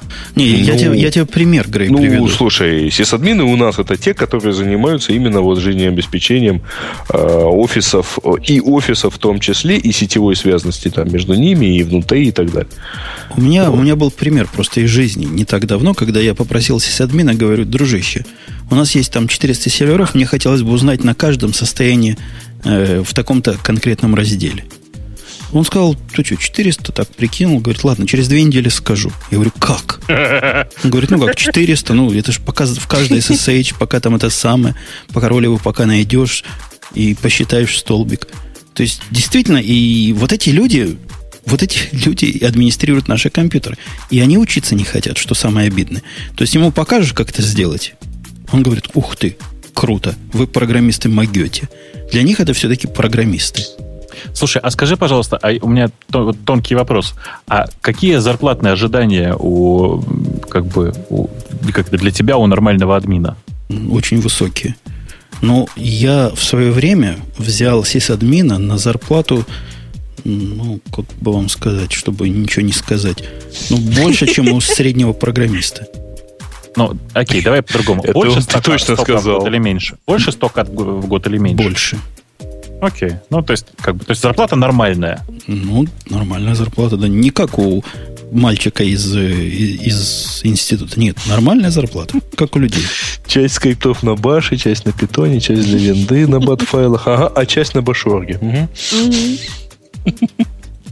Хотя вот они, знаете, всякие воду знают. Я без сисадмина остался, опять же, в эту же тему болезненную мне. И понадобилось мне iSCSI девайс подключить к Linux. Я удивился, что он это смог сделать, потому что эти все iSCSI, видимо, появились после того, как я отошел от этого славного дела и перестал следить. Там прямо целая магия, целая воду, которая, конечно, в интернетах описана, но очень неочевидная. Так просто на голых общих знаниях не сделать. Я просто все думаю... Ты, конечно же, прав, что вообще просто на голых знаниях ты не можешь быть хорошим админом, просто что-то, зная какие-то основы. Вот что ты сказал. Ну, то есть нужно знать не основы, мои общие знания, как сделать, чтобы наконец-то этот долбанный SDC появился, который на самом деле по iSCSI подключен. Я даже не знал, что есть вот эта программка для iSCSI, не помню, как уже называется, странным названием. И нужно просканировать и добавить, и вот только потом можно FDISC-ком ее FDISC-кать. А я что-то хотел тебе сказать. С другой стороны, я понял, что я хотел тебе сказать. Понимаешь, крутые админы, они и у нас тут в стране стоят примерно в районе 100 тысяч. Ну, то есть реально вот примерно так же и стоят в Москве, уточню. Что реально крутые админы примерно стоят примерно этих же денег. Но у нас ведь нет этого страшного налога, как у вас. Сколько у вас в Иллинойсе заплатят со 100 тысяч налогов? Да ничего страшного, 28%. О, ну вот я и говорю. 30 вместе с налогом штата. Во-во-во, ага, ужас. Кошмар.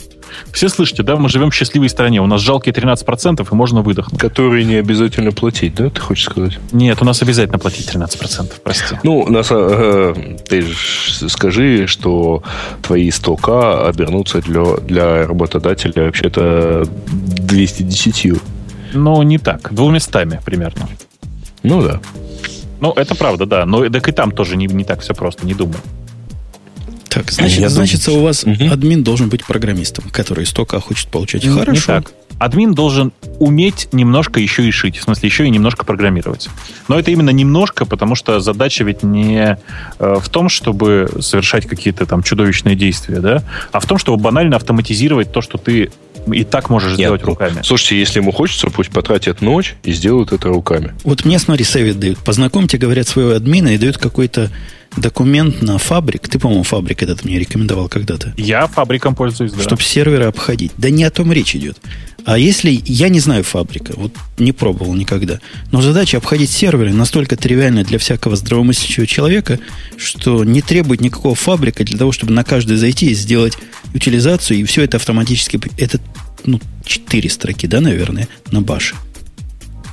Да, ну типа того. Ну, если у тебя есть адреса в каком-то файле уже забиты, что тоже можно автоматом собрать, то в 4 строки команд-лайнером таким это делается элементарно. Вот. Так что готовьтесь. Продвигайтесь, админы, и, может, когда-нибудь у меня даже будете работать за 100К и больше. Я уже бегу.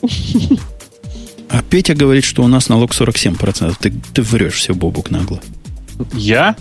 Нет, 47%, простите, это не для человека.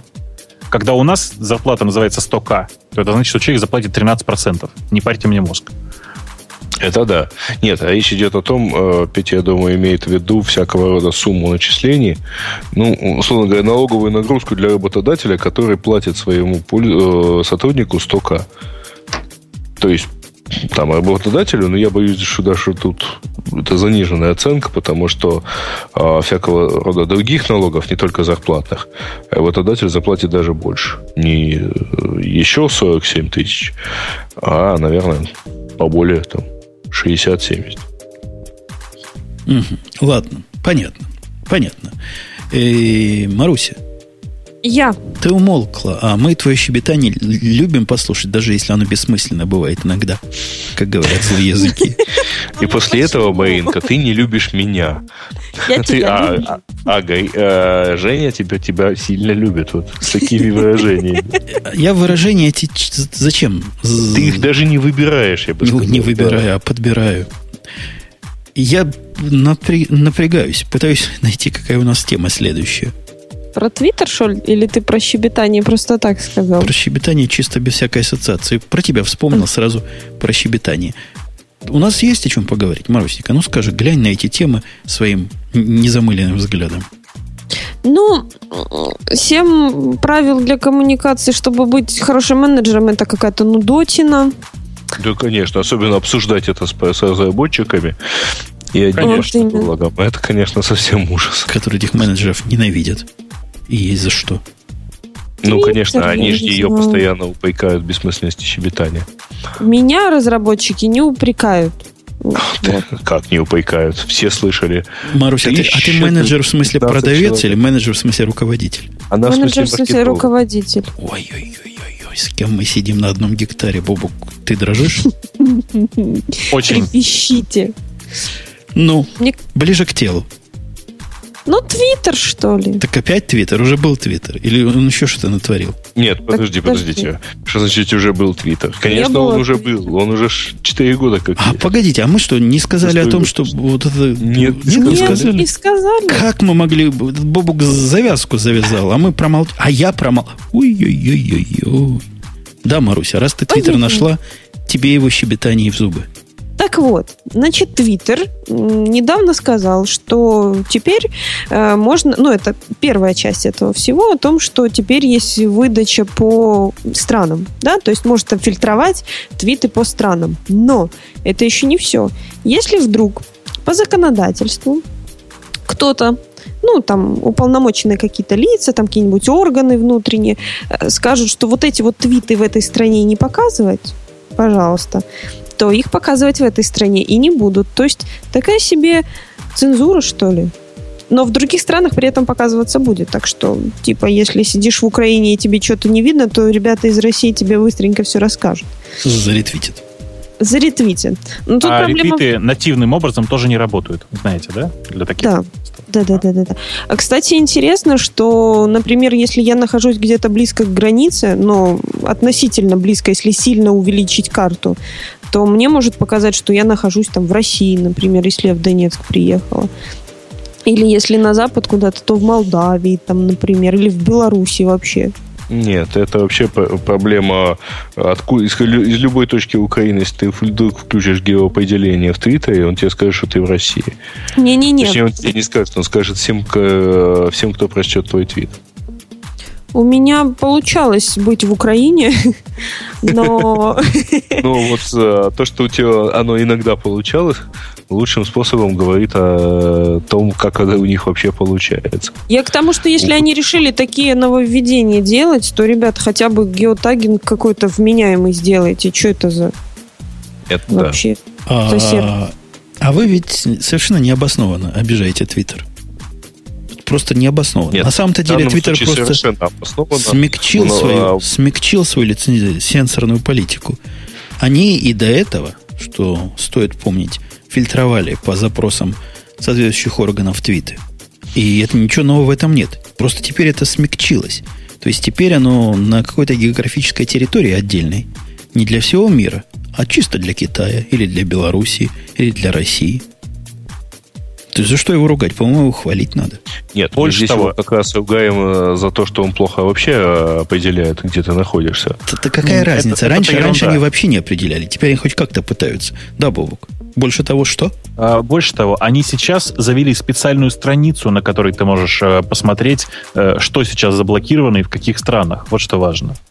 Вообще вся эта история... Если что-то не видно, ты можешь пойти на отдельную страницу и посмотреть, почему тебе этого не видно. Типа того. При этом, что важно, они очень умно поступили, в API проброшены все эти данные, и можно прямо внутри клиентов будет, если что, там показывать. Этот твит заблокирован на территории вашей страны. Легко, как вы понимаете. При этом, я повторюсь еще раз, как мне кажется, это идеально то, как должна поступать компания. То есть мы не можем не закрывать, говорят они. Поэтому мы закрываем, но мы всем говорим, что мы закрываем. Смотрите как. И я уверен, они не могут не закрывать? Ну, потому что, во-первых, они не могут не закрывать на территории США, потому что есть DMCA, который требует закрывать это все хозяйство. Иначе их просто всех посадят, в смысле владельцев. Не только DMCA. Есть. Ну да. Есть еще Сопа и Пипа, как мы все помним. Да. Есть там Европа объединенная, в которой любую компанию закроют, если она не начнет бороться с нацистским контентом, призывающим к национализму и всему такому. То есть, по сути, схема очень простая. Если ты не банишь плохие блоги и не банишь плохие записи, то тебя очень быстро с тобой начнут бороться на государственном уровне. А это никому не нужно, поверьте. Ну, просто это нарушение будет местного законодательства, прям как ни крути. И я тоже думаю, молодцы. Еще бы на той страничке писать, по чему запросу они закрыли. Они не пишут это. Вот такая-то организация запросила. Вот там FBI.org. Мне стыдно сказать, но я до сих пор не посмотрел на эту страничку. Я видел с нее скриншоты, больше ничего. То есть, я просто никаких подробностей не знаю. Но я обязуюсь посмотреть и потом вам рассказать, если что. А вот эти всякие блоки, интересно, будут влиять на такие скрытия? Или это чисто по запросу? Например, если все вдруг забанят какого-то там чувака, это из общей выдачи заблокируется или нет? Из общей выдачи чего? Ну, твитов. В смысле, если вообще всех... Ну, вот все-все-все его забанят, да? Все, во всех странах потребуют «уберите, пожалуйста». Ну, вот типа того, да. Его покажут на странице, окей. Не, у них же есть какие-то средства, там, репорт спам, репорт там inappropriate. То есть у них, видимо, у них есть свои полиси, чего нельзя. Если вы стукнете на кого-то, кого нельзя, то его могут забанить не на уровне твита, а на уровне всего. Кстати, а вот этот бан по странам, он на уровне твитов действует, я так понимаю. То есть они будут фильтровать конкретные твиты таким образом по запросам. Или могут и ковровым, целиком юзеров. Я так понимаю, что они банят твиты персонально, а раньше, то есть там схема такая, если ты, что-то нарушаешь, у тебя банят сначала твит, а потом твиттер, если ты будешь и дальше так себя вести. Бан твиттера — это нормальная ситуация, они, то есть у них давно отработанная схема. Сейчас они просто научились аккуратно банить отдельные твиты. Например, с чайлдпорном или призывом к насилию. Ну, чего, это правильно. Нечего всяким уродам свободу слова давать. Конечно. Да, я думаю, что... Мне кажется, что мы сегодня можем сделать короткий выпуск, нет? Так, а что короткий? Подожди, пока мы его еще не сделали. Я к тому, что можно перейти к темам слушателей. Я соглашусь с предыдущим оратором. Согласитесь. Итак, первая тема. Нам ее прислал Ник Нео. Разработчики Ubuntu представили инновационную альтернативу традиционному меню. Марк Шаттлборд представил новую систему меню Head-Up Display или HUD. видимо, от слова «худо», которые проповедуют кардинально иные методы, и можно заменить обычную систему в логарифмах меню. Теперь вместо путешествия через многочисленные выпадающие меню система предложит пользователям просто напечатать в поисковой строке, что они хотят сделать. Я правильно понял, что это тот самый Spotlight, за копирование которого обозреватели высмеивали Windows 7? Нет, это другое. Смотри, у тебя есть меню. Это другой Spotlight, ну. Это у тебя есть меню. Ты, грубо говоря, видишь, да, представь себе, что ты в Spotlight сейчас вот нажимаешь Ctrl-Space, и вместо того, чтобы идти в меню мышкой и говорить «файл сохранить как», тыкаешь Ctrl-пробел, пишешь «фа», она тебя комплитит в слово «файл», нажимаешь пробел, говоришь «сох». Она тебе показывает «сохранить» или «сохранить как». И ты тыкаешь, курсорчиком выбираешь. То есть, грубо говоря, это еще один шаг к управлению компьютером без мыши. У Ubuntu, у нее проблема большая. Они некоторым образом почти не умеют сейчас работать без мыши в новом Unity интерфейсе. Он не очень mouseless friendly. Ужасное слово. Поэтому они придумали вот такую замечательную штуку. При этом, конечно же, идея-то замечательная. Я вам скажу сразу, эта идея замечательная. Она, правда, не новая. Она есть в Emacs последние... Я не помню, то ли 15, то ли 16 лет. Причем ровно в таком виде. Кажется, в Sublime она тоже есть. В Sublime я ни разу не пробовал пользоваться такой функцией, именно в таком виде. То есть, там, условно говоря, видеть выполнение этих элементов меню. Но сам по себе механизм, правда, удобный. Если ты не помнишь шорткатов, то для тебя в текстовом редакторе это, правда, удобно. Это совершенно жуткая гиковость, конечно. Это жуткая гиковость, безусловно. Это вообще чисто гиковая штука. Крутая штука. Я вот задумался, я аж замолчал в попытке придумать, как это к Альфреду нашему любимому прикрутить. То есть взять текущее окно активное можно, правильно? Да. Привязаться к его меню тоже можно, не вижу большой проблемы. Но вот автодополнение по контексту... Автодополнения не будет. Вот этого не будет, да. Нет, подожди, там ограниченный набор контекстов на самом деле. То есть ограниченный набор покроет большое количество кейсов. Ну да, если стандартный файл save as, то это можно все забить туда. Но для всяких хитрых программок придется что-то свое городить. И именно понимать, что именно для этой программы замучаешься писать продвинутую систему таким образом. Да. Нет, дело в том, что как раз то, о чем Грей говорит, о том, что есть 80% задач покрываются всего 20% решения. Хорошо сказал, да? Дело в том, что эти 20% пунктов меню, о которых ты говоришь, на них на всех висят кейбинды, и мы все их знаем. Нам не нужно файл сохранить, потому что это всегда command test. Все их знаете. Но это всегда command test, правда же? Да. Ну вот. А в Ubuntu это всегда Ctrl-S, если это не Emacs и не Vim. Простите.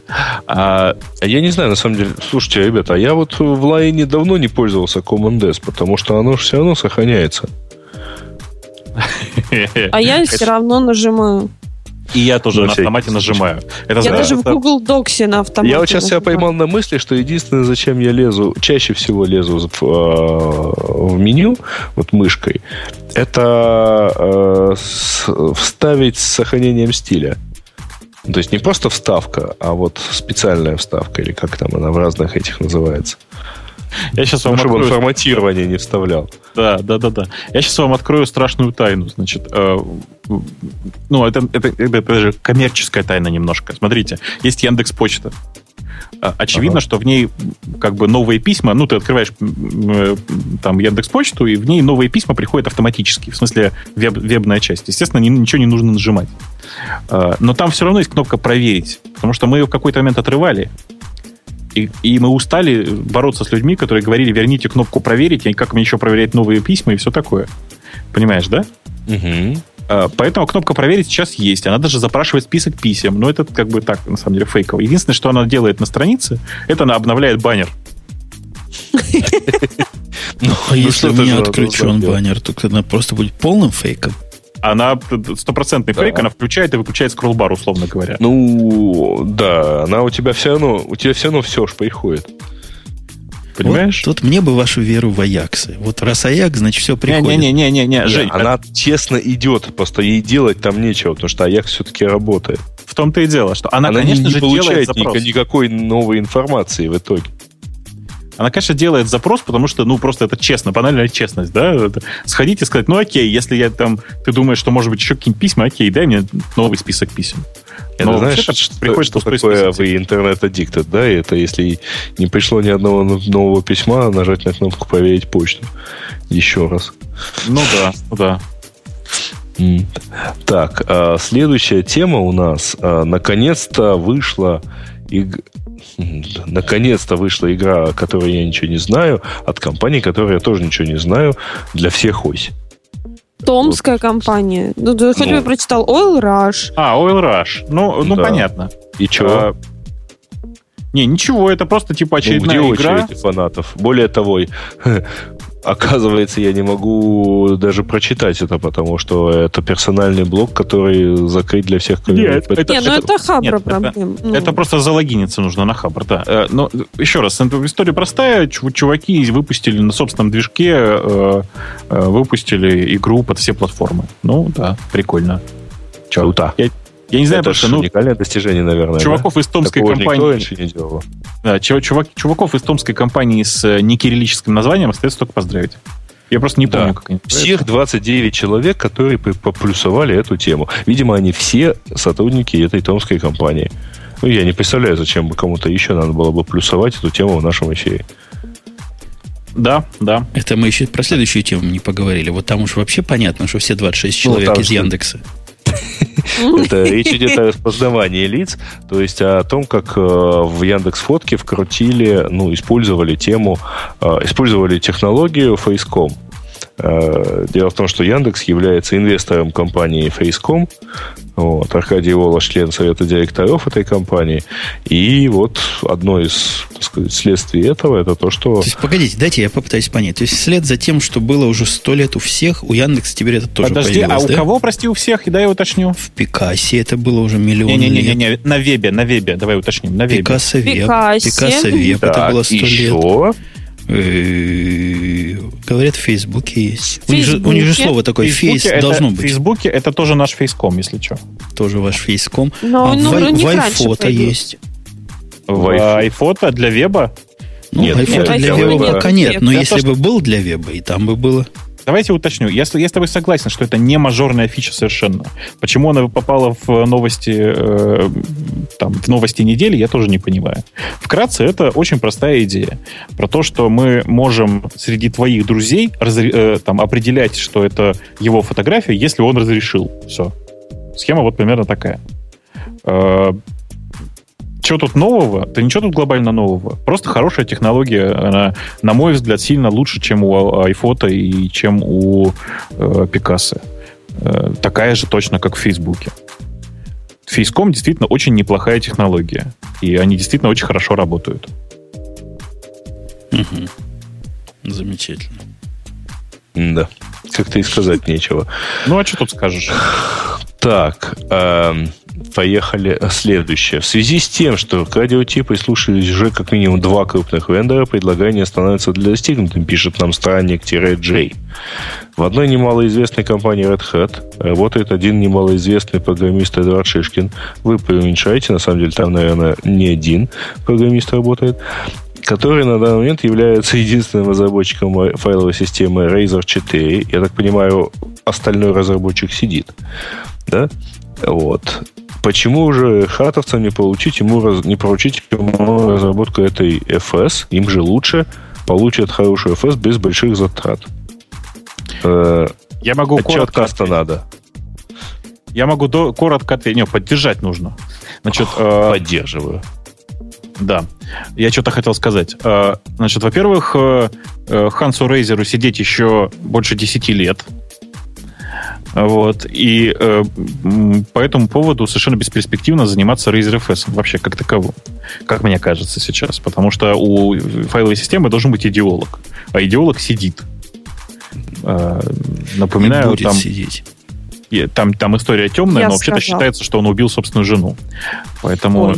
Что там считается? Он на место преступления привез. Мы в свое время это Много рассказывали. Обсуждали и так далее. И вообще я не понимаю, как вам не противно пользоваться этой файловой системой. Не, мне не противно. Мне не противно. Я какое-то время пользовался Reiser еще второй версии. Но тут история вот какая. Дело в том, что Эдик Шишкин — это очень действительно крутой чувак. Правда, очень крутой чувак. Но нельзя ожидать, что один единственный человек будет в состоянии поддерживать эту файловую систему.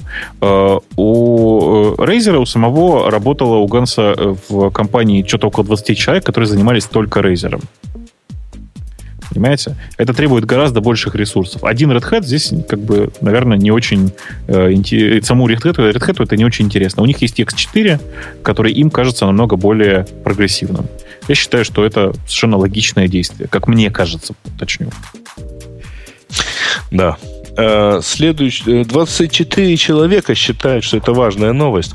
Уважаемые, давненько вы не приглашали главного по тарелочкам. Тем более, что у них на сайте итоги года подводят. В прошлый раз приглашали. Я отказываюсь понимать, чего делать. Приглашали, он не пришел. Да. Так что отбой. Да, мы можем пропустить следующую тему, она про то, что мы обсуждали. И новость от Игоря. И, в общем, всячески там стёб от Russia Today. Джулиан Ассанж будет вести новое шоу на Russia Today. Это даже правда. Я даже знаю от очевидцев. Это действительно очень, очень забавная новость, как мне кажется. Ассанж действительно будет вести шоу на Russia Today. Вести он его будет из дома. То есть запись будет проводиться у него дома. Вы знаете, да, что у него мера пресечения называется домашний арест. Ага. К нему туда будут приходить всякие значимые люди, политики и все такое. Он будет, значит, интервью делать и вообще. Посмотрим, во что это выльется. Если я ничего не путаю, там запланировано около 20 передач по тем темам, которые у Ассанжа, так сказать, есть в кармане. Ты не в курсе, сколько на эти 20 передач попилят денег, а? А Russia Today там негде пилить деньги, прости. Там Грей... пилу занести негде, что ли? Там Грей идеология, там политика, там денег не считают. Конечно. Там не считают. Нет, конечно, там поэтому пилить негде. Там пилить негде. Ну, то есть я просто знаю там некоторые подробности этого телеканала. Если тебе интересно, потом приходите, расскажу за пределами эфира. Но там реально пилить негде. Это реально довольно интересное дело. И мне кажется, это такой имиджевый ход. Смотрите Russia Today чаще, ну, потому что сейчас Russia Today смотрят меньше, чем какую-нибудь Аль-Джазиру. Аль-Джазира, как ты понимаешь, на порядок популярнее. Это прекрасный повод сделать так, чтобы здесь тоже была скандальная, известная передача и вообще. Ну, и плюс ко всему Маргарита Симоньян, конечно же. Да. Так, наверное, пора закругляться. И, так сказать, остальная новина. Это про то, что Павел Дуров впервые показался на публике. Он вышел на сцену конференции в Мюнхене DLD. Это Digital Life Design. А только мне это название вот все время смешно было. А тебе, может быть, смешно другое, что организатор этой конференции немецкая компания Burda Digital.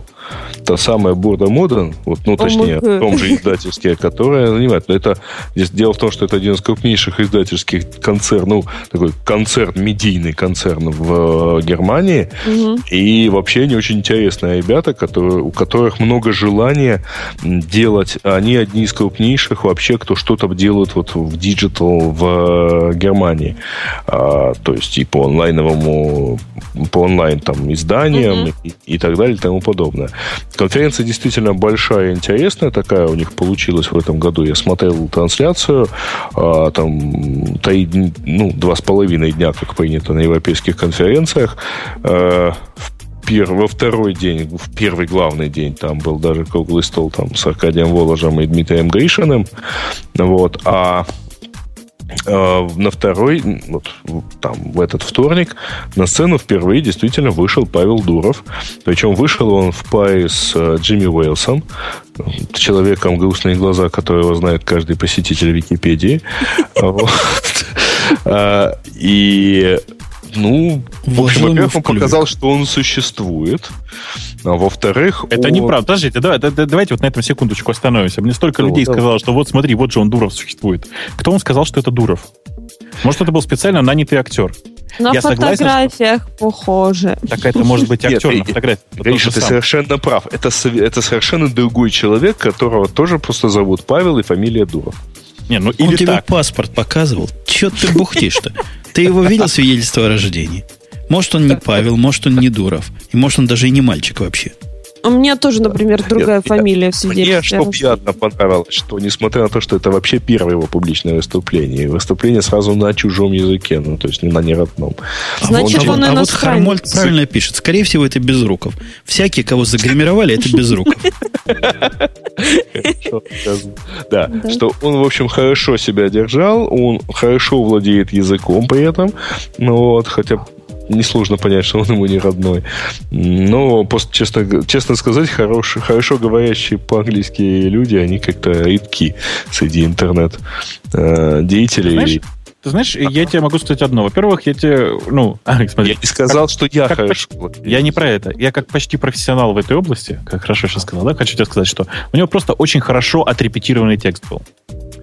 В тот момент, когда начался диалог, он начал, конечно, проваливаться. Это очень хорошо видно. Диалог, в смысле, с Волсом. Когда потребовалось импровизировать. Ну, так всегда. Соображать. Да. Я просто к тому, что у него просто, правда, очень хорошо отрепетированная речь была. Очень грамотная. Я прямо... Подготовился, чувак. Конечно. Все правильно. Нет, это правильно. У него есть специальные люди, которые его к этому готовят. Это понятная история. Почему у меня нет такого человека? Я не понимаю. Да. И плюс он сказал, что он пожертвует в Википедии $1 миллион. Разумеется, там Википедия будет заседать и решать, как это принять, и не является ли это рекламой. Не является ли это попыткой рекламы, Но должен сказать, что он, кажется, в 2 раза переплюнул Сергея Брина. По-моему, да. Но вы тут уточните, что эта история вообще действительно очень странная, потому что вообще-то нельзя анонсировать вообще, что ты что-то пожертвовал в Википедии до подтверждения советом директоров Википедии, потому что они не от всех берут. Ага. Они не от всех берут, то есть они... Если я им отправлю $5, они могут не взять. $5 это несерьезные деньги, а вот если ты им отправишь $1 миллион по $5, они начнут думать на эту тему. Вот. А вообще, конечно... Если я им отправлю $1 миллион по $1, они точно сейчас сочтут, что я над ними издеваюсь. Знаешь, как тот прибалт, который «Берегись автомобиля» машину покупал. Почему у вас все купюры по рублю? Вы что, на паперте стояли? Я вообще, на самом деле, глобально от выступления Дурова у меня одно впечатление. Это 2 впечатления. Давайте сначала. Сначала хорошее. Действительно, очень хорошая речь. Очень правильно все то, что он сказал. И он, правда, действительно, давайте скажем, что авторы речи очень большие молодцы. Они все очень правильно сказали. Погоди, а хоть про что он говорил? Он много говорил про ВКонтакте, про то, что они европейская социальная сеть номер 1. Это не очень правда, но окей. И рассказывал про то, что социальные сети, и вообще это все очень круто, и про то, что они самые большие по времени... по времени на человека. Потому сколько времени человек тратит, по тому времени, сколько человек тратит в сети. Погоди, а его там не спросили прямо в лоб? Вот если бы я был, я спросил, а что вы следующее стырите из Фейсбука? Ему там говорили, что вы очень много копируете из Фейсбука. Но это говорил, причем сразу ведущий. Я не думаю, что для него это проблема. Давайте сразу скажу. И поэтому они переехали на ужасный домен. Я бы на его месте сказал, что great minds think alike, да. С ужасным логотипом. Домен, конечно, vk.com. Логотип, я считаю, что вполне себе адекватный. Домен — это новость 2-летней давности. Да. Нет, домен, понятно. Но то, что они полностью на него переехали, это недавно. То есть у них сейчас это основной домен. Там очень сложно все. Это не так. За пределами России это основной домен. Это вполне себе логично. Ты гонишь. Я сейчас тебе открою ВКонтакте и покажу URL. У меня написано ВКонтакте. У меня нет. Я за пределами России, да. Вот такие дела, понимаешь? Извини, наехала. Ладно, но это все не важно. А главное, что он там отдельно, воспел Википедию и рассказал, что Википедия круче всех, она гораздо важнее Фейсбука. И вообще это прекрасный проект, который чуть ли не главный проект в современном интернете. Это все 70% его поиска в Гугле — это приход на Википедию. То есть мы все знаем, что он ищет в результате. Мне кажется, какие-то медицинские термины в основном. Так вот, эта часть выступления была очень хорошая, диалоговая часть, как мне кажется, была ужасной, и там было много провалов, прямо совсем провалов. Но это вообще все не важно. Я согласен с одним из ораторов в наших комментариях, который пишет, что такое чувство, что он пытался под Джобса косить. У меня тоже такое чувство. Вы не поверите. Там копирование на уровне жестов происходит даже. Ну, жесты, на самом деле, в общем-то, довольно простые. Мне другое сравнение понравилось. Наши ребята, которые много встречались, в общем, у меня было примерно похожее ощущение. Говорит, ВКонтакте, это вот если бы взяли и фильм «Социальная сеть», смешали бы с первыми сериями про Гарри Поттера. И у них даже очки там похожие. Причем очень часто. Ну, то есть, вот такие вот маленькие маги, значит, молодые и юные, но про социальную сеть. Забавно было бы, я думаю. Ну, и в завершении нашего шоу не могу умолчать о том, что, говоря о успехах всех на свете, ВКонтакте, Яндекс.Морды и прочее, нельзя умолчать, что сегодня мы тоже поставили рекорд. А именно... подтвердили еще раз, что у нас самый крутой и самый крупный онлайн-чат во всем наблюдаемом пространстве. В пике у нас было больше 400 одновременных участников. Слушатели у нас в пике было 1080. Джабер-чат. Ну да, речь идет о джабер-чате, конечно. Джабер-чат. Наш мук самый мук из всех муков. Наш маленький мук, да. Вот. Угу. Нет, кстати, у нас в пике было 1081 слушателей. И практически каждый второй с половиной из них в это время был в чате, что круто, и вовлеченность аудитории. Есть у вас такой, у маркетологов, термин Грей с Марусей? Есть. То есть у нас вовлеченность. Это называется engagement, ага.